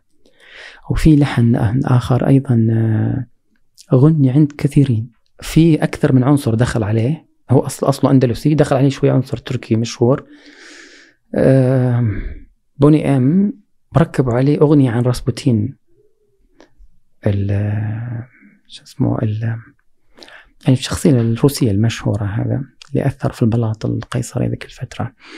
آه بعدين لورينا ما كانت برضو غنت اللحن أو عزفته. فكانت فادي الحاج أحدهم. أيضا في فرقة ثانية الواحد إسباني. يشارك معه مغني اسمه محمد العربي السرغيني من الأصوات الجميلة جدا المغربية. يؤدي الأغاني اللي هم لقوا مخطوطاتها باللغة العربية في إسبانيا الحين.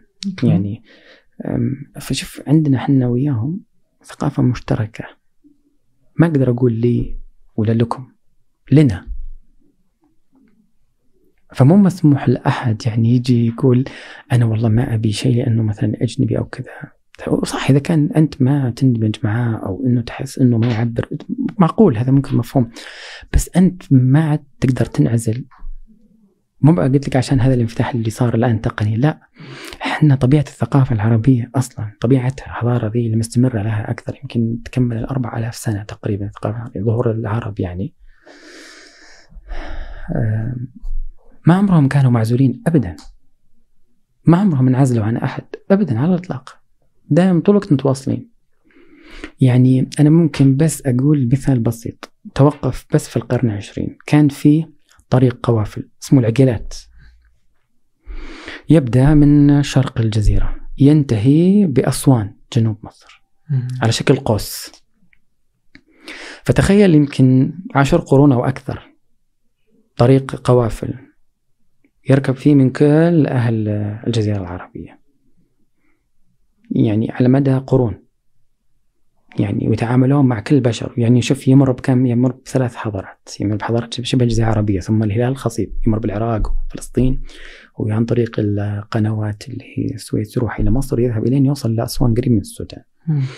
فكيف هذا المجتمع يعني تتوهم أنه يبي يعزل نفسه أو يدعي أنه عنده نوع من الصفاء ولا عنده نوع من يعني مناعة إنه ما يبي يتورط. لا أنت شارب تفاعلك من سنين يعني مو بشيء جديد عليك. وفي مكونات خاصة بالثقافة العربية معروف إنها أصلا جاية من برا.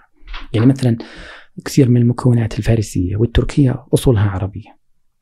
وما هو عربي عند الفرس راح إلى الترك بصيغته الفارسية لكن في جذره عربي. كل شيء. يعني الحروف والكتابة والموسيقى والكتابة الدواوين ذي الإدارية كلها انتشرت كل العصور. هم حكموا المنطقة لأنهم عارفين ثقافيين ينتسبون لها. صعب إنك تفصل نفسك. أنا أتكلم عن عن ممكن مثلا جماعة زي المورمون مثلا في أمريكا تنعزل. أنا أتفهم. أقلية دينية وأقلية تدعي عرقيا يعني إنها مغلقة وزواجاتها زواجات قرابات. أتفهم هذا في أمريكا. اتفهم يعني. مستحيل أقبله عندنا. في المنطقة عندنا يعني خصوصا في المنطقة العربية من الخليج إلى المهند لا صعب. لأنه إحنا أصلا تعرضنا للآخر بالعنف وبالطيب. يعني وتفاعلنا معه على مدار يعني مو بس تفاعل عسكري أو سياسي تفاعل حتى ثقافي ومعرفي. يعني الجغرافيا فتحتنا على بعض أصلا. من الصعب إني أنا أنعزل عنه. صارت تصير فعلا حالات عداء. تصير في ضغائن تقعد سنوات. هذا يحدث عادي. نتيجة خلل. نتيجه اضطرابات. بس أنت لما تشوف المحصلة لا يعني تشوف في عندنا الأساس التفاعل. مو بالانعزال. على الإطلاق. هو هذا شوف الجزء من اللي أنا انتبهت له وأنا أسوي ماجستير إنه عندنا إحنا في داخل في الثقافة العربية عنصر الهجرة الشعور بالهجرة إنك أنت دائما مهاجر دائما غريب. تعاطف مع مثلا مثل القضية الفلسطينيه هو جاي من مرجعية محلية عند كل أحد في العالم العربي إنه أصلا أهله كانوا مهاجرين أو أهله ضاعوا أو أهله عانوا الشتات أو عانوا المنفى مثلا. فمجتمعات عندها هذه الفكرة موجودة. مستحيل تنعزل مستحيل تنعزل يعني حتى لو كذبت يعني أو طلع أحد. اللي يتكلم مثل الكلام أعتقد إنه يجهل ثقافته. يعني المفروض يعيد النظر لازم يعرف ثقافة المجتمع اللي هو ينتمي له. أوكي. طيب جميل جدا. يعني آه من الحلقات والله اللي استمتعت فيها يعني. آه أنا أتذكر أن ظهرنا حلقتين وثلاثه اللي تجاوزت الساعتين يعني. أوه. فيعني أهلا بك. يعطيك العافية. شكرا جزيلا نورا لوقتك بحاول أضع أغلب ما تحدثت عنه في وصف الحلقة. أه موجود انت على تويتر أه وكتبكم موجودة في كل مكان يعني.